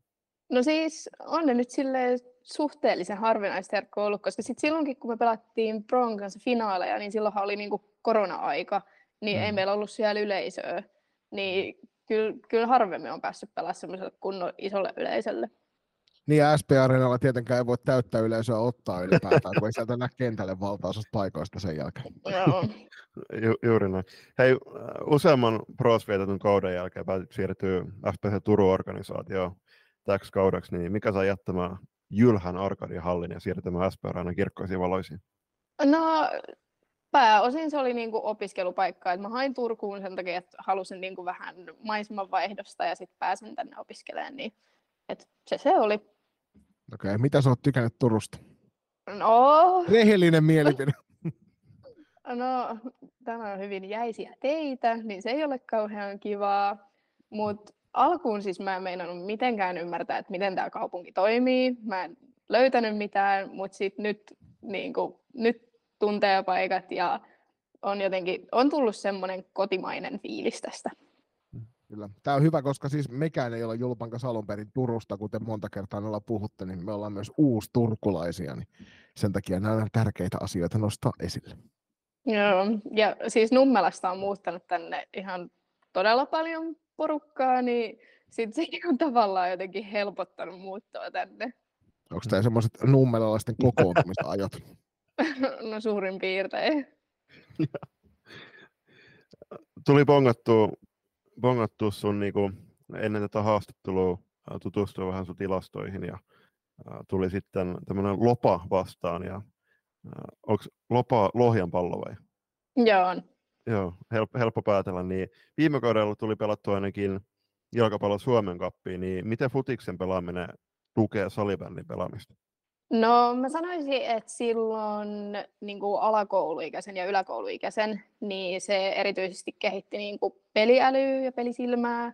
Ja sitten että tuli semmoinen niin kuin urheilullinen elämäntapa enemmän tutuksi. Ja sitten nyt huomannut, kun olen pelannut, mä olen pelannut viimeiset kaksi kesää, niin kunto on niin kuin kesän aikana noussut tosi hyvin sen vaikutuksena. Joo. Mitäs, onko tämä sellaisia futisrinkejä jengin kanssa, että onko se siellä ihan dominoiva? No, yleensä silloin, kun se futisrinki on, niin mä lähden jo kävelemään. Okei, okay. Ymmär, ymmärrettävä. ylivoimainen siellä No niin, just sen takia siksi sä lähdet kävelemään, että niin, kelle ei niin. paha mieli. Koska Niin, pitää, toki- pitää, nyt, olla- pitää pitää se hyvä fiilis päällä. Joo, No niinpä. kyllä. Kyllä, ja siis jos Ulla Valtola sattumaisesti tätä haastattelua jossain välissä kuulee, niin Ulla mun mielestä on pelannut Åbo IFKssa, niin tästä olisi ihan niin kuin Ines Koskiselle, eli FPC Loisto media vastaavalle, niin haasteet ehdottomasti meidän ja Ullan tuommoinen pomputtelukisa sitten jossain vaiheessa taltioidaan. Joo. Ja mukaan tietysti Matti Pienihäkkinen, koska hän on aina kaikessa matkassa. Olisi, olisi muuten mielenkiintoista nähdä sen. Mä väitän, että Masa, Masa on yllättävän kova siinä. Se on semmoinen sniikki hyvä kaikessa. Tällä kaudella niin sulle ei F-liiga matseja ihan valtavaa kasaa vielä ole kertynyt, mutta paljon on tullut T21 kanssa pelaamassa. Mutta sulla on sen verran kokemusta kuitenkin, että uskalletaan kysyä, että millä tavalla F-liiga ja T21 eroaa toisista? No ehkä ensimmäisen tulee mieleen se niin kuin pelin kypsyys tavallaan. Että just näkyy niin kuin taktisissa asioissa, että miten tunnistetaan erilaiset tilanteet, esimerkiksi että missä rauhoitetaan, missä mennään, jne. Ja sitten ehkä toisena öm, voisi ajatella, niin kuin, että ne kärkipelit on niin kuin liigassa kovempi temposempi, mitä kärkipelit niin kuin T21-sarjassa on. Mutta sitten taas, jos vertaa viime viikonlopun T21-peliä, mikä meillä oli, ja sitten F-liigapeliä, mikä meillä oli, niin mä sanoisin jopa, että se T21-peli oli kovempi temposempi. Et nekin vähän vaihtelee.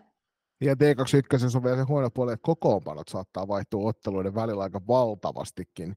Et sit Joo. riippuen siitä, että onko kaveri myös kaikki F-liigapelurit vastaan, niin yhtäkkiä saatetaan saada oikeasti niin kuin kunnon, kunnon koitos kentällä aika. Joo.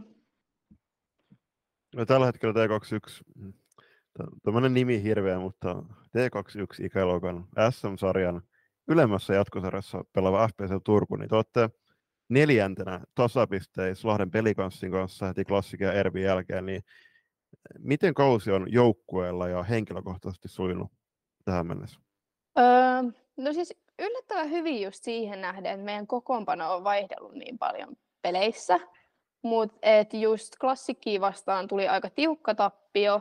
Ja mun mielestä kertoo siitä, että kun me syksyllä pelattiin niitä vastaan, niin se peli ei mennyt meiltä niin hyvin. Mutta sitten nyt tuli tosi tiukka tappio. Jotenkin tuntuu, että se meidän peli on mennyt eteenpäin, vaikka me ei olla kauheasti päästy treenaamaan yhdessä just kokoonpanot vaihdellut.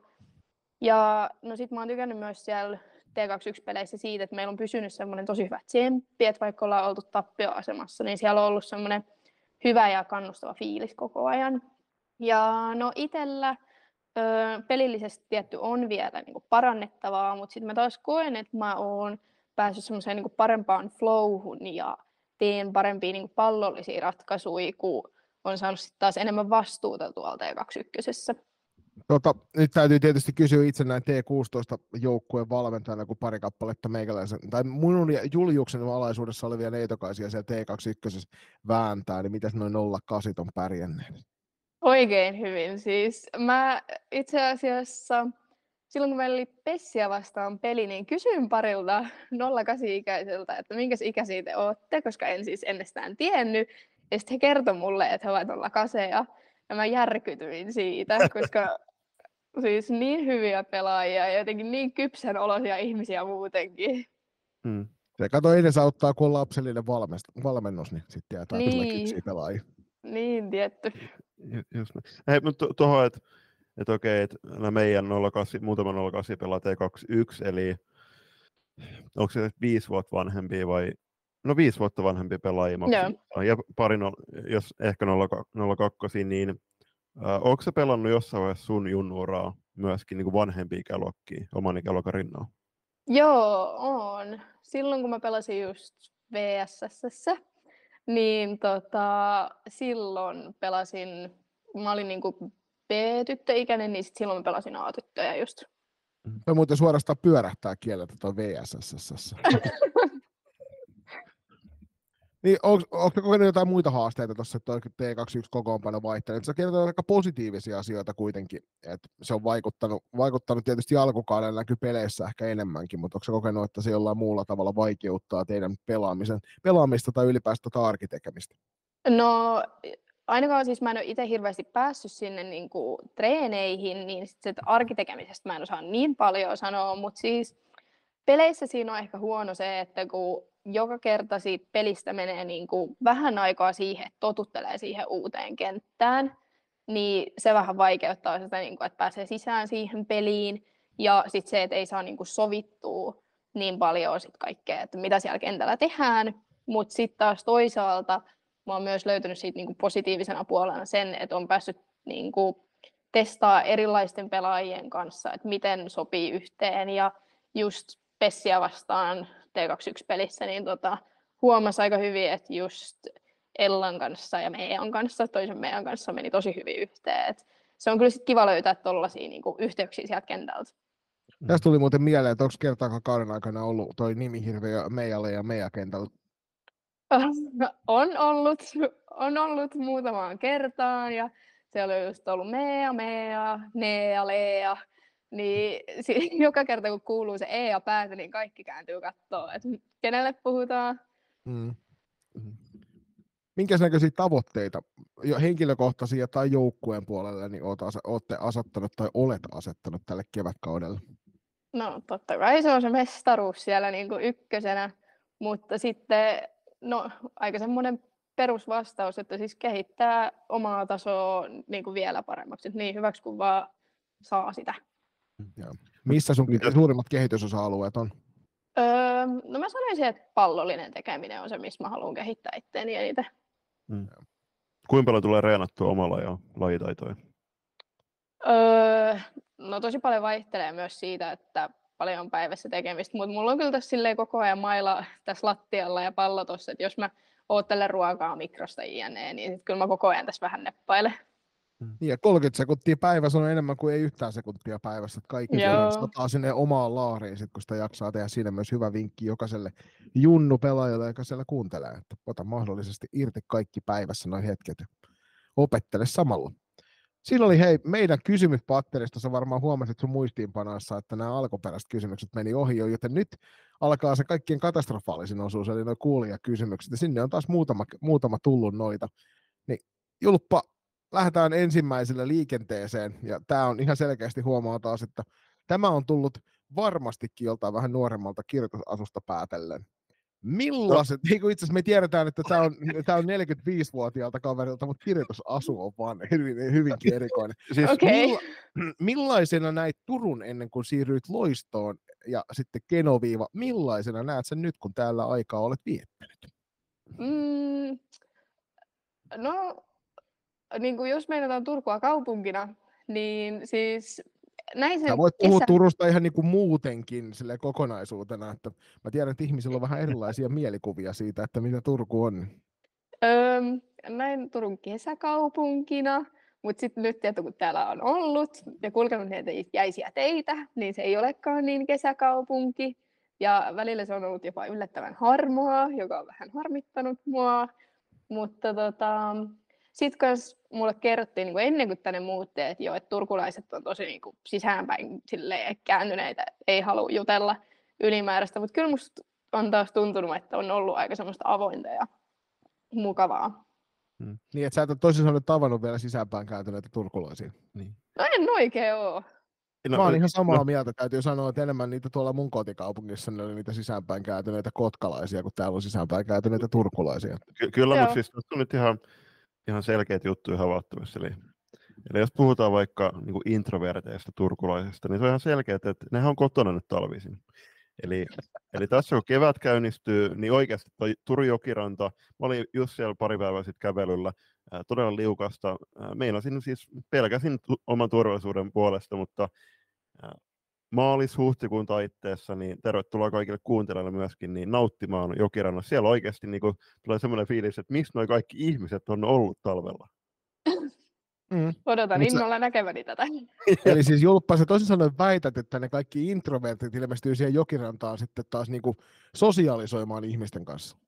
Ei, kun siis ne tulee sinne niinku paikalle, mutta sitten taas ne ekstrovertit ei päästy vielä siihen, niin nekin on nyt sisätalvisia, ne tulee sitten ulos.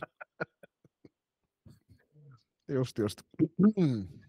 Sitten seuraava kysymys liittyy pukukoppi-kepposteluun. Kuka on FPC Loiston kautta FPC Turku T21 isoin keppostelija? Ja jos on ollut joku hyvä pukukoppijäynä tällä kaudella, niin mikä se on ollut?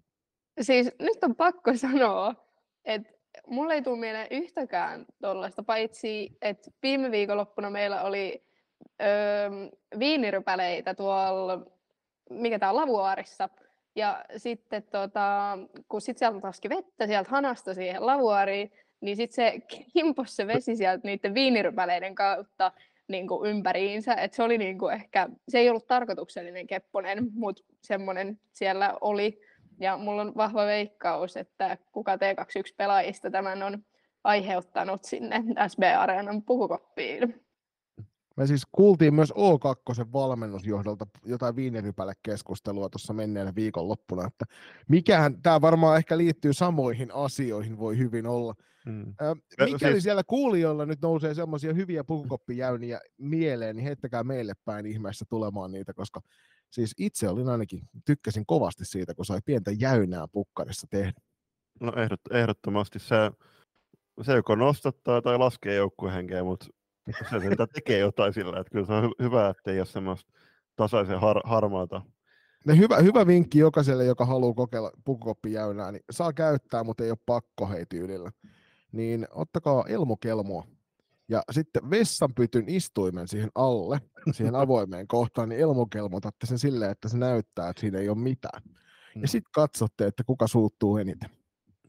Hei, tämä tuli ihan lennosta kysymys, mutta tota, nyt sun kotihalli on tämä hohdokas SP Arena, sitä ennen, sitä ennen on ollut tuo Arkadia-hallilla, niin mikä on ollut tähän mennessä hienoin kotihalli, missä sä oot saanut vielä taikaa?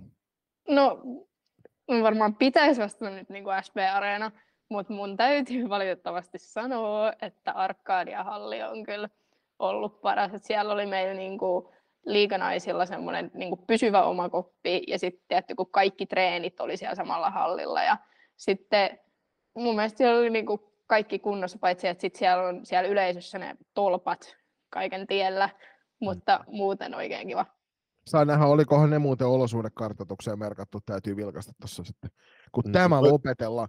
Siellä lohjalaiset ja vihtiläiset huutaa nyt, että mitäs ihmettä, minkä takia meitä ei mainittu. niin, niin, no, Arkadia, Arkadia vei voiton, ei voi mitään. Mm. Vihdispuheella muuten, niin siellä on tehty semmoinen Veljet TV-sarja. Jos et ole katsonut, niin kannattaa katsoa. Täytyy katsoa. se on joskus... Julppa tietää kaikki TV-sarjat, kannattaa lähteä Juliuksen kanssa Lappeenrantaan, niin tietää, että minkä, minkä näköistä TV-sarjaa siellä on tehty. Kyllä. Ja terve, terveisiä vaan tuonne tällä hetkellä Meksikossa majapaikkansa pitävällä pikkuvelini, joka oli Kaliforniassa just katsomassa OCn noita kuvauspaikkoja. Eri, on erittäin katselen. Sitten mennään seuraavaan kysymykseen. Mikä on sun paras salibändi muista tähän mennessä? Hmm, toi on aika vaikea kysymys. Niin kuin, tosi vaikea. Öö, ehkä tavallaan jäänyt niin kuin parhaiten mieleen. Ihan en tiedä miksi, mutta jotenkin, että silloin kun pelasin Los PSS-joukkueessa kaudella 2018 ja 2019, niin silloin me mentiin Tallinnaan pelaamaan sen Tallinn Floorball Cupia. Ja meillä oli ollut siis se kausi silleen kanssa, että voitettiin tasan yksi B-tyttöjen SM-peli. Niin tota, sitten me mentiin sen turnaukseen ja sitten me voitettiin se todennäköisesti, tai ainakin mulle on sanottu, että se oli joku haastajasarja, mutta se kun voitettiin, niin se oli jotenkin niin sympaattista jotenkin, että joukkue, joka oli ollut koko kauden siellä pohjalla, niin sitten voitti edes jotain loppujen lopuksi. Ja no sitten yleisesti siis sanoisin, että vaikka silloin kun hävittiin kautta voitettiin SMHPta, niin silloin se tuntuu aika niin kuin isolta pettymykseltä, mutta sitten nykyään miettii sitä taas silleen, että olipas niin kuin hienot pelit ja että niin kuin, totta kai toivoisi, että olisi se kultamitalli, mutta että oli se hienoa pelata silloin. Hmm. Kuka oli muuten tuon äh, Tallinnan floorball Cupin, niin kuka oli teidän se unsung hero, se, jos, jota ei nostettu riittävästi esille sun mielestä, joka nyt ansaitsee esiin nostamisen? en tiedä, että onko vähän tota, epäurheilijamaista, mutta no, sanotaan, että Jade Junkkari, kun torjui tärkeän rankkarin, ja sitten samassa myös mun pikkuveli, joka huusi sieltä katsomosta silloin, kun se ruotsalainen sitä rankkaria veti, että hirvi, niin sanoisin, että hän myös. Okei. Okay. Se meni hyvään osoitteeseen. Nyt meillä on tähän uutena osana otettu myöskin mukaan vanha kunnon osio, eli me kysellä, kyseltiin aikana valokeilassa jaksoissa aina, jos oli pelaaja tai toimihenkilö kotoisin joltain alueelta, niin heidän parhaita matkailuvinkkejään kotikaupungista, niin mitkä on Nummelan parhaat matkailuvinkit? Öm, no ykkösenä sanoisin Harju, koska Anssi Kelakin laulaa siitä. Se on yhtä legendaarinen kuin se VSSn logo, Öm, sitten sanoisin, että Kokkokallio, joka on siis metsän uumenissa oleva semmoinen kallio, josta aukeaa hienosti hiidenvesi sinne ja mä tykkään siellä käydä lenkillä aina. Ja no sitten Nummela autogrilli voisi ehkä olla yksi myös. Mun mielestä tärkeää nostaa myös nämä ruokailupaikat esille, että näin me tehtiin, tehtiin myöskin Emilia Kartoahon kanssa edellisessä jaksossa, että pystytään myös niin kuin, viemään ihmiset ruoan ääreen samalla, kun kerrotaan matkailuvinkkejä. Mm. Toi on siis, Mikki ulkopuolella äsken puhuttiin tuosta Ossi Kelan Nummela-albumista, minkä Jonikin nosti, nosti tota, oman listansa kärkipäähän tai ainakin 50 50, kyllä. Kyllä, kyllä.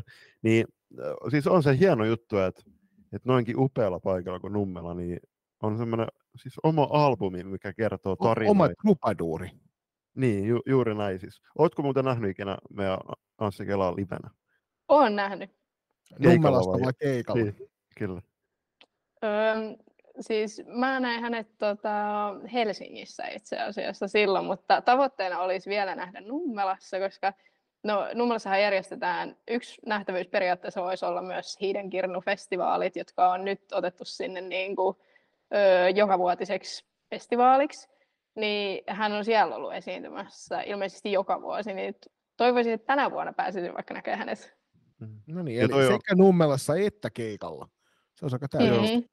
Joo, siis tämänkin jakson aikana itse asiassa kuulet on päässyt kuulemaan, että kuinka monta, kuinka monta albumia on kuunnellut tänä vuonna, mutta siis nähdyistä keikoista, niin Anssi Kela mä en ole vielä nähnyt livenä. Ja siis mä muistan, että joku 2020 varmaan, no eikö silloin oli korona, mutta silloin oli, tuli 20 vuotta täyteen Nummela albumista, niin joitain keikkoja on ollut myös sen jälkeen, kun se on soittanut sen koko settilistan siitä albumista, niin on semmoista siis harvinaista herkkua, koska Vaikka esimerkiksi Anssi Kelako tuossa Vain elämäohjelmassa teki ko- cover siitä Sanniin 2080-luvulla laulajan, että, tai sanoi, että todennäköisesti hän ei ole enää paikalla silloin laulamassa, mutta sitten siinä joku Jonne Aron tai joku sillä tota, lohdutti, että no, lääketiede kehittyy, että kyllä se on mahdollista, että ehkä sinäkin 110-vuotiaan lapsia vielä. Johon me tässä odoteltiinkin, että milloin se Juliuksen ajatusmatka vie meidät kauemmas tästä salibändiaiheesta, mutta sieltä se saatiin. Sitten meidän seuraava kysymys kuulijoilta. Mikä on tarina sun pelinumeron takana? Öm, no siis futikseen piti valita joku numero ja äiti ehdotti nelosta ja sitten mä otin sen. Ja sitten tota, no silloin kun mä aloitin pelaa säbää, niin mä aloitin yhden mun kaverin kanssa. Ja sitten meillä annettiin liivit ekoissa treeneissä ja hän sai nelosen ja mä sain 25. Ja niistä piti tulla meidän niin pysyvät pelinumerot. Ja sitten mä olin, että voi ei, nyt mä menetän mun nelosen mun kaverille. Mutta sitten onneksi mä keksin sillä hetkellä, että hänen syntymäpäivänsä on 25. elokuuta. Niin sitten mä ehdotin hänelle, että ei, että eikö sulla ole synttärit 25. päivä, että et, haluaisitko sä tämän liivin sittenkin? Ja sitten vaihtokauppa onnistui ja sain pitää nelosen itselläni. Ja, öm, Tärkeä numero suomalaisessa urheilussa kyllä tuo numero neljä ennen kaikkea futajilla. Mm, ja siis tämä nelonenhan pysyy mulla nyt, niin kuin, kun aloitin just Lopassa pelaamaan. Että, tota, sielläkin oli, että öö, siellä oli joku peliasu niin kuin valmiina, että jonkun oli pitänyt aloittaa siellä, mutta sitten hän ei aloittanutkaan. Ja sitten meidän joukkuejohtaja oli, että et joo, että et, mulla on täällä yksi peliasu, että kokeilapa sitä, että et jos se olisi sulle sopiva. Olin, että ei, että nyt mä en saa nelosta, että se on varmaan mulle sopiva ja sitten se on joku 67 tyyliin. Mutta sitten mä sain sen peliasun ja se oli numero nelosen peliasu. Joten siitä on niinku tullut se mun numero.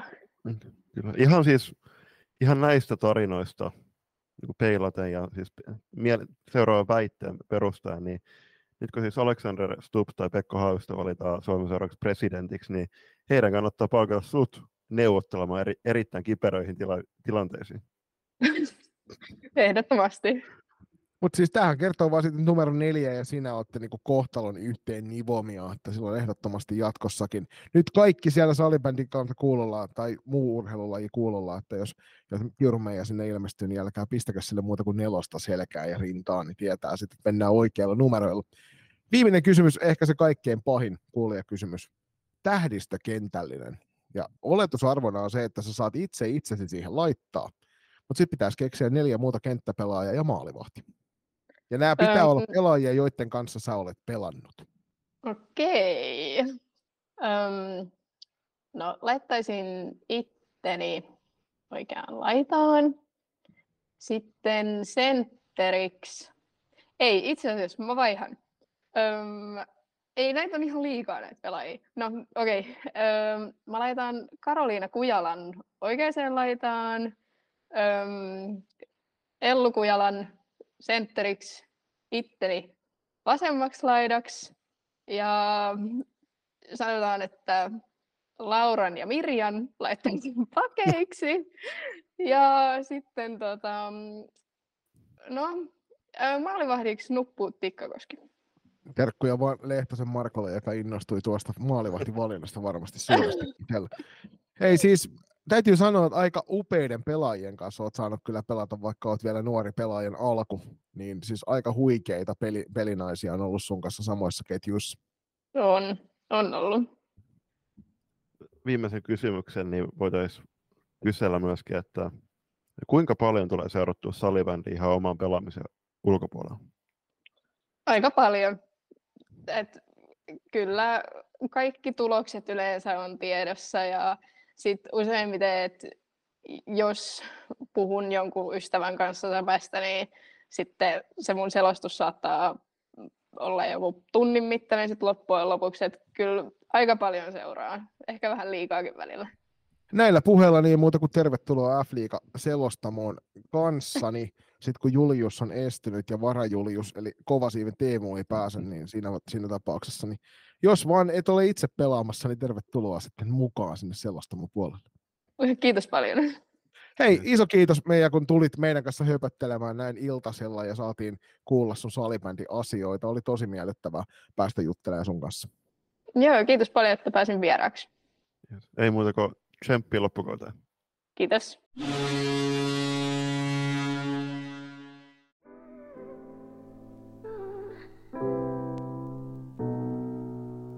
Lenkkipoluille, reenimatkoille ja pidemmille bussireissuille seuraksi. Loistokäästä.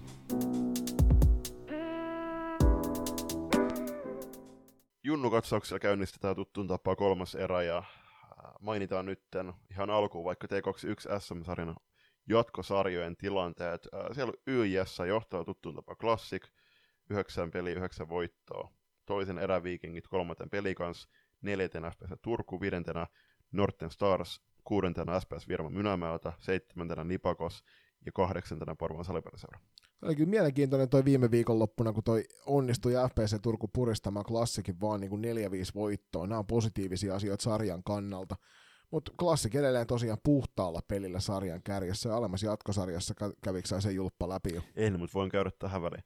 Alemman jatkosarjan piikkipaikka pitää hallussaan oululainen Salipäriseuran rankat Ankat, 8 peli, 17 pistettä. Toisena O2 Jyväskylä, kolmantena KV, neljäntenä SP Pro, viidentenä Velhot, kuudentena Hämestaaris ja seitsemäntenä Blackbird Tigerit. Joo, siellä on mielenkiintoinen sarja menossa edelleenkin tuossa T21. Lämmin suositus sille, että menette paikan päälle katselemaan näitä matseja.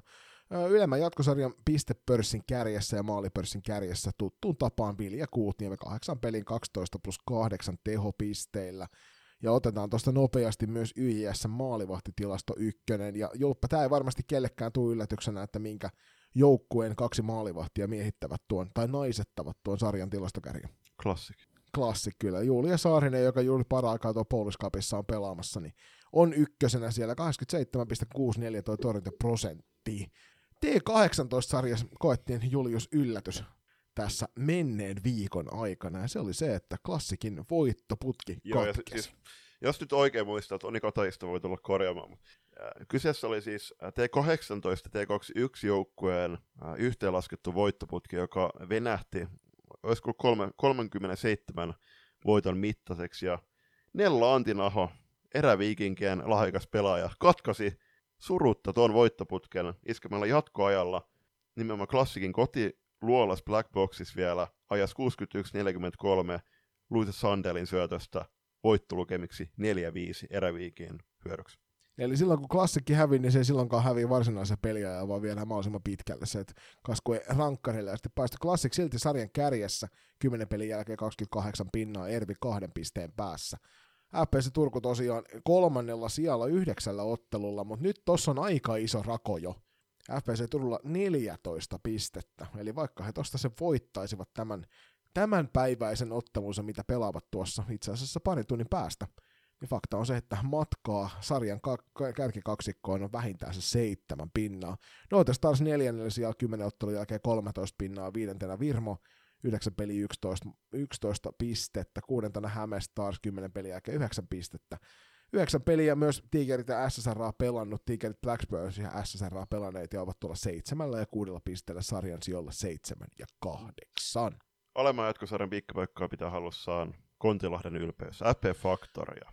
Factory 7 matsi, 7 voittoa, toisena SPV, tulee kolmen pisteen päässä, kolmantena Nipakos SP Vaasa, neljäntenä Pelikans SP, viidentenä Pirkat, kuudentena SP Pro, niin vihdi solitus ja yhteisjoukkoja. Tässä, on, tässä välissä on hyvä mainita, että 17-18 päivä tätä kuuta FP Factoria Seinämän pelisiskot pelaavat tuplaottelut Kontiolahden liikuntahallissa ja meikäläinen on silloin paikan päällä selostamassa. Eli menkää ihmeessä morjestamaan julppaa, joka jälleen kerran tekee paluun Kontiolahdelle. Joo, ja korjat, korjattu, ja, korjattako, se, korjattako sen verran, että peliä pelataan Lehmon upoudessa liikuntahallissa. Nice. SM-sarjan kärjessä pistepörssin osalta on Aino Kuokkanen, joka on tehnyt hienot pisteet 10 ottelu 22 pinnaa ja johtaa myös maalipörssiä. Yhdessä meidän Stigelin kanssa, toki Stigelin meillä on neljä ottelua vähemmän pelanneena, molemmat on 14 maalissa. Maalivahtisarakkeen ykkönen sen sijaan on, no, tämä ei varmastikaan ketään yllätä. Ylemmän jatkosarjan kärjessä toki Julia Rahja Ankoista 88,24 ja alemman jatkosarjan kärjessä Siiri Honkela Nipakos SP Vaasasta vaatimattomalla lähes 95 prosentin torjuntaprosentilla. Mulla ei nyt niitä tilastoja auki, mutta tässä, tässä voisi, jos ei yhtään tuntis meidän tapaamme käsitellä näitä tilastoja, niin lähes 95 torjuntaprosentti, eli jos äh, niin tarkkoja ollaan, niin torjuntaprosentti on 75. Siinä oli 0,6 vaille 95 toi. Sitten mennään T16-sarjaan, ja tänään me kulutetaan tämän sarjan kanssa hieman pidempi tovi, koska tämä on nyt nostanut viime aikoina isosti keskustelua, tämä kyseinen SM-sarja. Kyllä.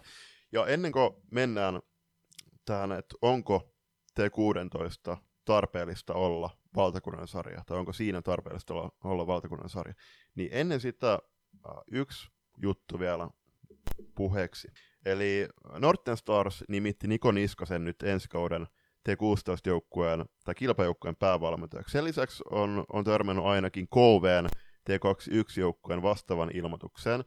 Ja tässä, tässä molemmille seuralla nyt iso kehu siitä, että eri, tarpeeksi ajoissa ovat liikkeellä. Mun mielestä se on erittäin tarpeellista, että, että niin se valmentaja että hän saa rakentaa oman tiiminsä rauhassa, mutta se tuo myöskin konkretiaa seuran nykyisille pelaajille, alueen pelaajille, että okei, että tämä joukkue on aloittanut jo seuraavan kauteen valmistautumisen, ää, Nis, Niskanen ää, totta kai loistakasti linjoit, tosi tuttu, tuttu tyyppi, erinomainen, erinomainen kundi ja varmasti hyvä valmentaja, niin mä väitän, että myöskin Niko omalla nimellään tuo tuo kiinnostusta ensi kauden Norssin T16-joukkueeseen. Eli kaikille seuroille ympäri Suomen niin kannustetaan loistokästin kanssa, että olkaa ajoissa näiden kanssa liikkeellä ja julkais, julkaiskaa ne myöskin sosiaalisessa mediassa. Kyllä ainakin sillä alueella ihmiset tietävät sitten, että kenestä kyse on. Mutta ennen kuin lähdetään keskustelemaan, niin käydään nopeasti tämä sarja myös läpi. SM-sarjan puolella puhtaalla pelillä sarjan kärjessä, kuten viime jaksossakin jo edelleenkin pirkat, eli sen suuremmin tätä ei kuitenkaan läpi käydä. Kaikki joukkueet tässä sarjassa ovat avanneet pistetilinsä, eli jokainen joukkue on onnistunut voiton nappaamaan, ja se on aina tosi positiivista. Divarin puolella puolestaan Pelikas SP ja Nipakos tasapisteen sarjan kärjessä. Pelikas paremman maalieron turvin siellä sarjan ykkössijalla. FPC Turku Punainen on ainut joukkue, joka ei ole onnistunut pistetiliä avaamaan tässä sarjassa, vaikka täytyy kyllä sanoa, että näissä edellisessä kuudessa pelissä niin ei se hirvittävän kaukana ole ollut mun useammassa kannottelussa. Ei missään nimessä, ja edelleen, äh, no, tuon joukkueen päävalmentajana me tehtiin äh, Jonin johdolla toi päätös, että ilmoitetaan tuo joukkue Divariin, niin ehdottoman oikea päätös myöskin tulevaa kautta ajatellen, äh, koska ehdottomasti myöskin FP Turku seurana tavoittelee tässä ikäluokassa, jos on siis ensi kaudella valtakunnan sarja, niin sitä SM-sarjapaikkaa, niin noille pelaajille myöskin ehdottoman oikea sarja pelata tulevaa kautta peilaten tällä kaudella tuota Divaria. Ja muistutetaan se, että SM-sarjan pistepörssin ja maalipörssin kärjessä FPC Turku Sinisen Meija Stigel. Divarin pistepörssin kärjessä on SP Vaasan Kiia Kivimäki 10 pisteellä 5 plus 5 ja maalipörssin kärjestä löytyy Elina Ylitalonen pelikanssista sekä Tara Tiainen Tiikereistä. Ja sitten mennään kysymykseen, jota... Maalivahti pörssijulppa, maalivahti pörssijulppa. Pirkko ja Siiri tulla johtaa SM-sarjan maalivahti pörssiä ja Divarin puolella puolestaan nyt juuri tuossa tämän vuoden alkupuolella seurasiirron tehnyt Alessandra Baroshevo on siellä ykkösenä tällä hetkellä edelleenkin. Yli 97 on toi torjuntaprosentti. Joo, nä- näkisin, että, että uh, hyvin, hyvin hieno, hieno ja oikea, oikea ratkaisu uh, häneltä vaihtaa nyt tämän Pohjanmaan sisällä seuraa, koska mitä nyt ollaan ymmärretty, niin Nibakos kuitenkin pelutti tuon alkukauden ja ihan tähän päivämäärään saakka kolme veskaria tuossa valtakunnallisessa sarjassa yhdessä joukkueessa, niin se peli aika per veskari ja auttamatta ihan liian pieneksi. Toi, SP Vaasa, niin mä en nyt ole ihan varma, että kuinka veskari siellä on, mutta, mutta ihan, ihan senkin kannalta, että Pärysjeva asuu, asuu siellä Vaasan seudulla, niin hyvä päätös. Sitten me ja mennään siihen keskustelupuolelle sitten. Eli me tosiaan kyseltiin somen puolella, kun meille on tässä viime aikoina tullut paljon kysymyksiä tästä T16 SM-sarjasta, ylipäänsä valtakunnallisesta sarjasta, että onko siinä mitään järkeä. Mehän tietysti tehtiin kuten aina, eli heitettiin pallo teille armaat kuulijat, ja tehän annoitte palaa. Tähän tuli paljon mie- mielipiteitä ja lähdetään niistä liikenteeseen. Ää, aika paljon oli puolesta puhujia, Mutta sitten oli paljon ihmisiä, jotka puhu puolesta tietyin Mm. ehdoin. Ja yksi tärkeimpiä asioita, joka nousi esille, oli taloudellinen aspekti. Ihan vaan äh, senkin kannalta, että jos katsoo, mitä, mitä toi, mä olen kuullut tässä hurjia huhuja, minkä verran esimerkiksi Pohjo- Pohjois-Suomen joukkueet, Pohjanmaan joukkueet maksavat kaudestaan, kun pelaavat tässä se valtakunnallisessa, niin mikäli ne pitää paikkansa, niin siihen kyllä tarvitaan apuja.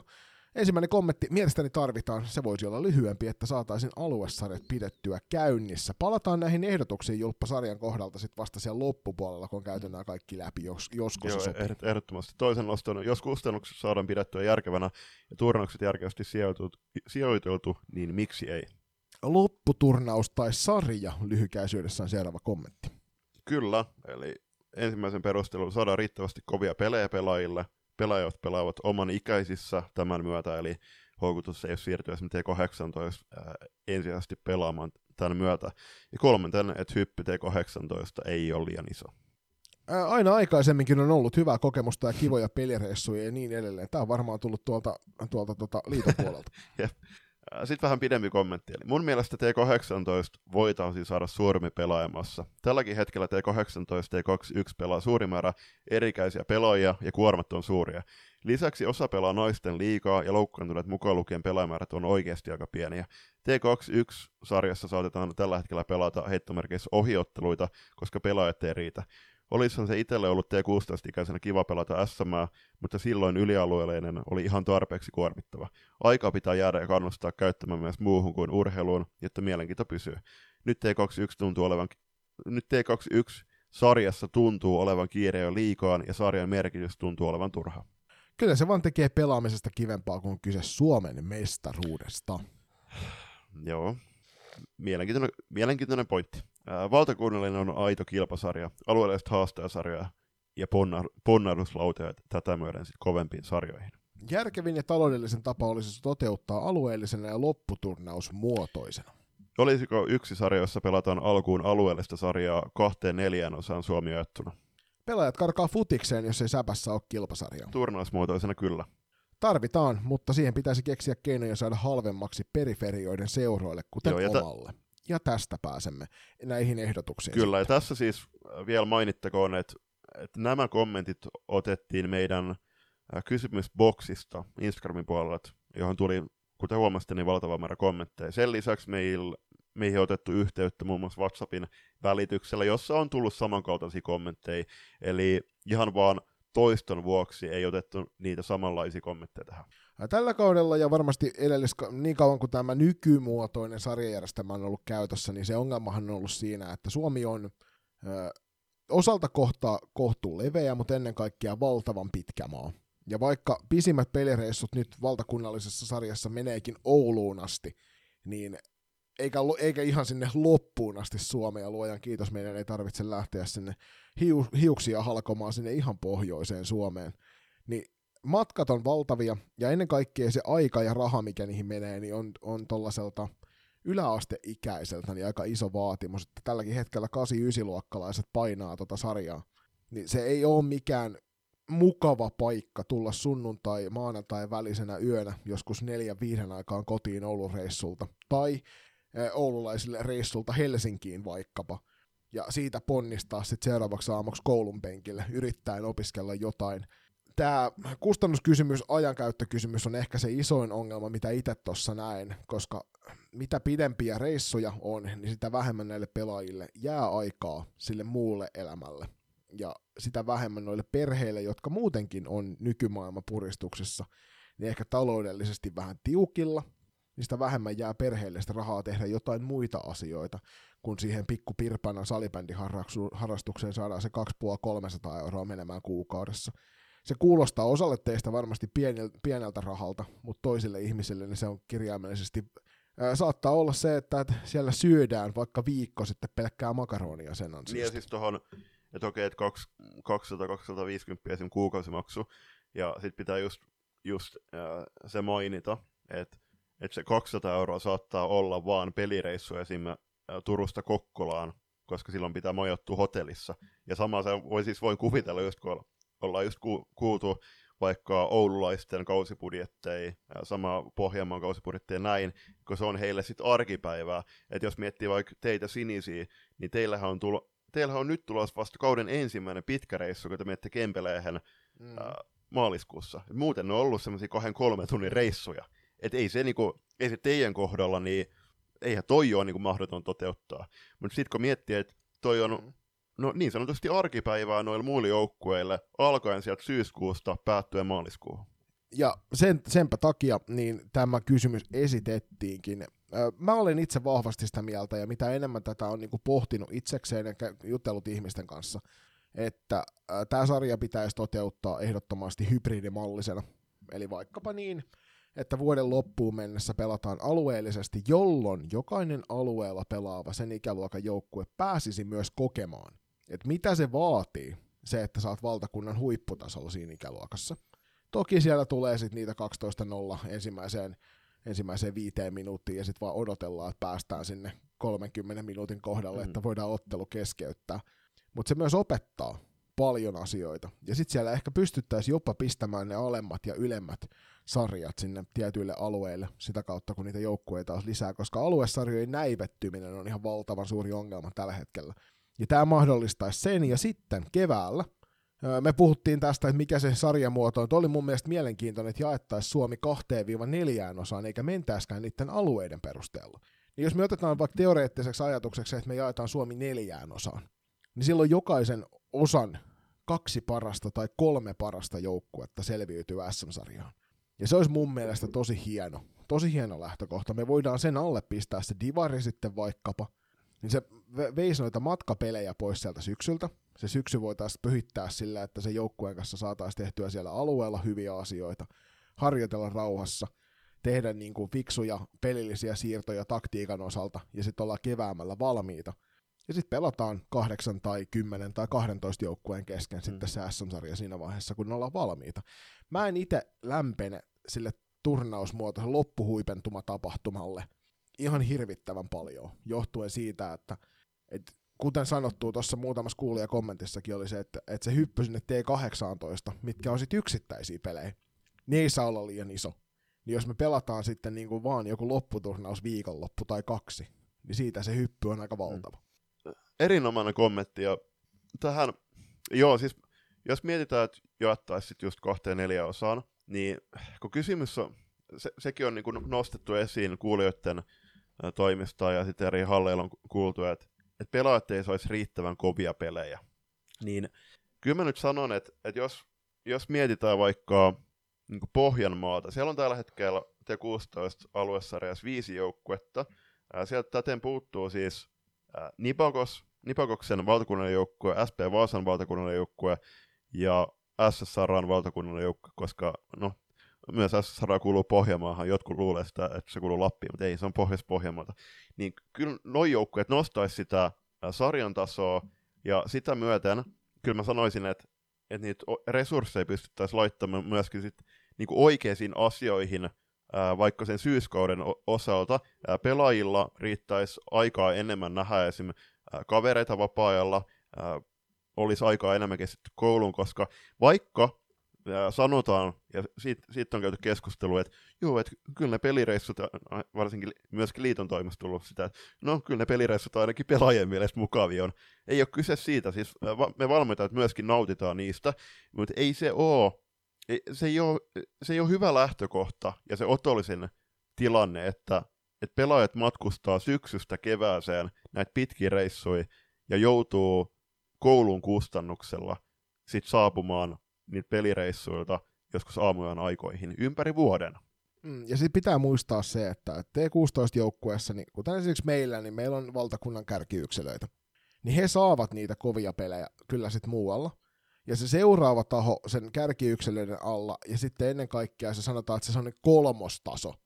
Niin nehän on just nimenomaan ne pelaajat, jotka kaipaa eniten sitä vastuunkantoa, kaipaa eniten sitä tason nostamista, sitä apua siellä harjoituskentillä ja peleissä jos me pelattais laadukas aluesarja syksyllä, niin me saataisiin näille pelaajille helpompia pelejä ja auttaa heitä sen kauden aikana nousemaan sitten ylemmäs, koska nyt tuolla nähdään jokaisessa SM-sarjassa ja myöskin T16 Divarissa sitä, että siellä on pelaajia, jotka eivät mene sinne pelaamaan, vaan menevät sinne selviytymään. Ja se on väärä lähtökohta aina, kun puhutaan pelaajista. Se on vähän sama asia, kun sut heitettäisiin uimataidottomana keskellä järveä veneestä ja toivotettaisiin vaan hyvää onnea. Niin tämä äh, hybridimalli toisi tohon hyvän ratkaisun.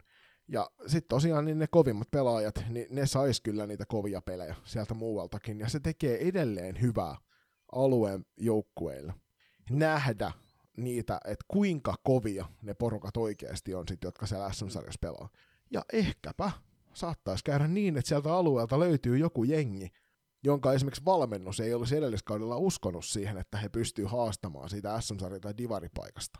Ja sitten kun pelataankin sarjaa, missä on mahdollisuus kilpailla siitä, niin he löytää itsensä sitten niiltä portailta ja pelaavat sen takia sitten sitä sarjaa, mikä heille oikeasti on se oikea taso. Kyllä, ja sitten kun peräänkulutetaan aina yhteistyöt myöskin alueiden ja seurojen sisällä, niin sit, jos mietitään vaikka, että et, niin Pirkoilla, ää, Pirkoilla on Pirkat Blue joukko, jos totta kai pelaisia pelaa 10-11 syntyneen pääosin tuosta T16 länsirannikon sisä-Suomen kilpasarjassa, niin sitten kun sinne menisi vaikka se Pirkkoin, Pirkkoin tällä hetkellä SM-sarjaa johtava porukka pelaamaan syksyksi tuohon samaan sarjaan, niin sitten mahdollisesti olisi yhteisiä reenejä, niin sitten sit kou- silloin sit keväällä tai tuossa tammikuussa, kun siirryttäisiin sitten, että osa porukasta jatkaa SM-sarjaan, joka pelataan vaikka, sanotaan, no sanottaisiin vaikka kahdeksan joukkueen kesken, kaksinkertaisena, 14 peliä, siihen pudotuspelit päällekkäin, että päästään hetken päästä siihen, että tämän keskustelun jälkeen, että, että pitäisikö kilpakautta pidentää, no jos peilaa nyt tähän keskusteluun, niin pitäisi ehdottomasti, niin sitten ää, siinä vuoden vaihteessa niin joukkueet, joukkueiden valmentajat vois tarkastella, että, että olisiko esimerkiksi tuossa Pirkat Blue-joukkueessa noussut syksyn aikana pelaajia, jotka vois pelata sitten siellä SM-sarjassa. Ja sitten taas ää, siinä ykkösporukassa, esimerkiksi meilläkin, että jos me oltaisiin menty FPS Turku Siniset ja Punaiset tuon aluesarjaan eka, niin sitten me oltaisiin voitu tehdä sit niitä päätöksiä ää, sun johdolla, että olisiko esimerkiksi sinisistä ja punaisista sit pari pelaajia, niin pitäisikö heidän mennä jäädä pelaamaan sitten aluesarjaa loppukausi, ja ne taas kärkiyksilöt sais mennä mittaamaan tasoaan SM-sarjan keväksi. Mm. Joo, kilpailukauden pidentämisestä on, se on sellainen asia, mikä me tiedetään noiden tyttösepä foorumin keskusteluiden perusteella, että se tulee tapahtumaan. Eli se on itsestäänselvyys jo tulevalle kaudelle, ehkäpä viimeistään sitä seuraavalle kaudelle, että tuo kilpailukalenteri tulee pidentymään ja pelit alkaa aikaisemmin ja loppuvat myöhemmin, niin tämä on ihan puhtaasti sen takia, että me ollaan hyvät ihmiset tunke, tungettu tuo kilpailukalenteri niin täyteen kaikkea, että jos me halutaan sinne vapaa päiviä, niin meidän täytyy pidentää kilpailukalenteria, jotta me saadaan sinne niitä vapaita viikonloppuja. Ja tämä tulee olemaan ihan satavarma jossain vaiheessa, jos ei ole ensi kaudeksi, niin sitten tosiaan sitä seuraavaksi. Juuri näin, ja siis äh, me ollaan samoilla ajatuksilla nyt tähän, tähän valtakunnallisen sarjaan, eli mieluummin siis kevääksi valtakunnallinen sarja. Ja sitten tässä päästään myöskin näihin edustussääntöihin, että me ollaan myöskin nyt käyty keskustelua Tyttösäpä foorumissa, että T21-sarjassa, niin siellä on nyt nyt, on, onko se 602 ikäis pelaaja, jotka saa pelata sitten T21-sarjassa. toki ne ei saa sitten pelata pääsarjoissa, eli F-liigassa tai Divarissa, mutta se on vain ilmoitusluontoinen asia. Niin tämmöinen pitäisi ehdottomasti myös T18 ja T16-sarjan saada, että ajatella vaikka just ensi kautta, niin 08 ei ne kaikki välttämättä ole valmiita ensi kauden pelaamaan T18 SM-sarjassa. Niin olisiko tämmöinen, että mahdollistettaisiin näillä edustussääntöjen muutoksilla, että ne pääsisi pelaamaan isompaa roolia, esimerkiksi vaikka T16-sarjaan, uh, jotka esimerkiksi meidänkin joukkueessa on muutama pelaaja, jotka on itse asiassa pidempään jo pelannut sitä sarjaa kuitenkin rinnalla uh, saman, saman ikäluokan pelaajien kanssa reenaten. Joo, ja sitten mä itse ottaisin tuohon vielä sen muutoksen, että ö, laitetaan ne alueelliset sarjat niin vaikka T15, T17 ja vaikkapa T23 ikäluokkiin, mm.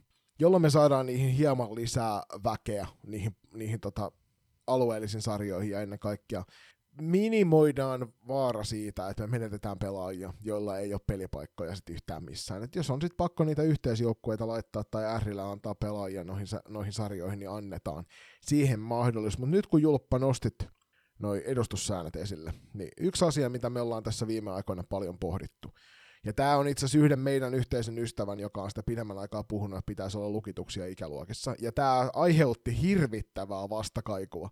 Ihmiset oli tosi vahvasti sitä mieltä, että se näivettää sitten noita sarjoja isosti.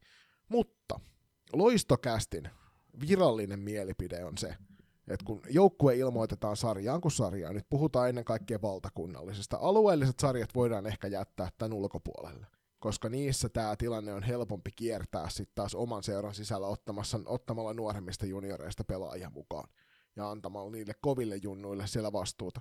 Mutta jos ei sulla ole T21, T18 ja T16 valtakunnalliseen sarjaan, asettaa kymmentä sen ikäluokan pelaajaa sun omasta joukkueesta niin sit sulla ei ole sit, kenttäpelaajaa, niin sit sulla ei ole oikeutta ilmoittaa sitä joukkuetta siihen sarjaan.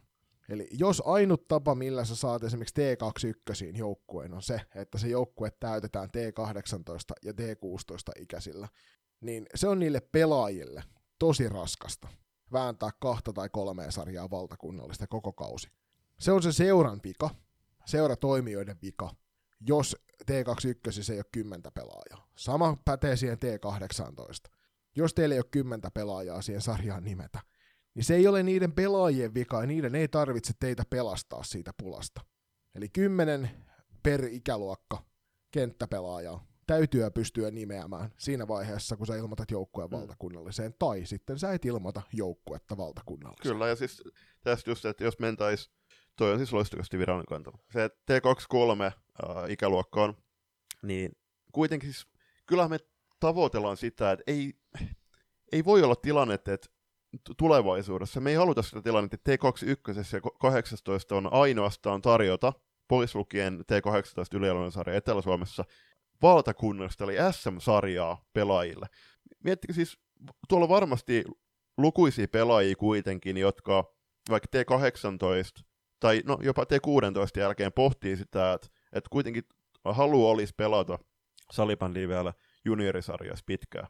Mutta mä en halua mennä siihen valtakunnalliseen, valtakunnalliseen joukkueen, joukkueeseen, koska okei, ei se on taaskaan niiden junnupela- nuorempia pelaajia vika, että ne tulee sinne pelaamaan ja täyttämään kokoonpanoa, ää, ja ei, ei pelkästään täyttämään kokoonpanoa, vaan pelaamaan isossa roolissa ja ää, täten myöskin parantamaan sen joukkueen menestysmahdollisuuksia, mutta sitten kun se realiteetti sillä ää, hieman, no, heittomerkeissä heikommalle pelaajalle, jota ei esim. Ihan ajankäytöllisten syiden takia ole, ole kiinnostanut tai ei ole ehtinyt reenaamaan äh, samaa määrää kuin mitä ne motivoituneimmat pelaajat. Niin se, että, että hänellä olisi sitten mahdollisuus mennä pelaamaan jotain aluesarjaa T18 tai T23, koska kyllä tuolla on nyt lukuisia pelaajia äh, aikuisten aladivareissa, jotka on joutunut menemään pelaamaan niitä pelejä, jotta he pystyvät ylipäätään pelaamaan liiton sarjoissa vielä. Ja tämä tuntuu varmaan osan korvaa nyt ihan hirvittävän väärältä, mutta fakta on se, että, että jos teiltä puuttuu nuo pelaajat tosiaan näissä ikäluokissa, niin se on se seuran virhe, se on sen joukkueen virhe, se on niiden valmentajien, niiden seuratoimijoiden virhe. Pelaajien ei pitäisi joutua kärsimään siitä, että siellä seurassa on tehty asiat huonosti. Ja se, mitä tämä toivon mukaan tois, olisi isompaa työmäärää siihen pelaajien hankkimiseen. Ja nyt me ei puhuta siitä, että te käytte ryöstämässä ne naapuriseuralta, vaan siihen, että te rupeaisitte ihan oikeasti painamaan töitä niiden uusien junioreiden eteen. että sieltä saataisiin pikkuhiljaa kerättyä sitä väkeä, jotta se junioripolku rupeaa täydentymään.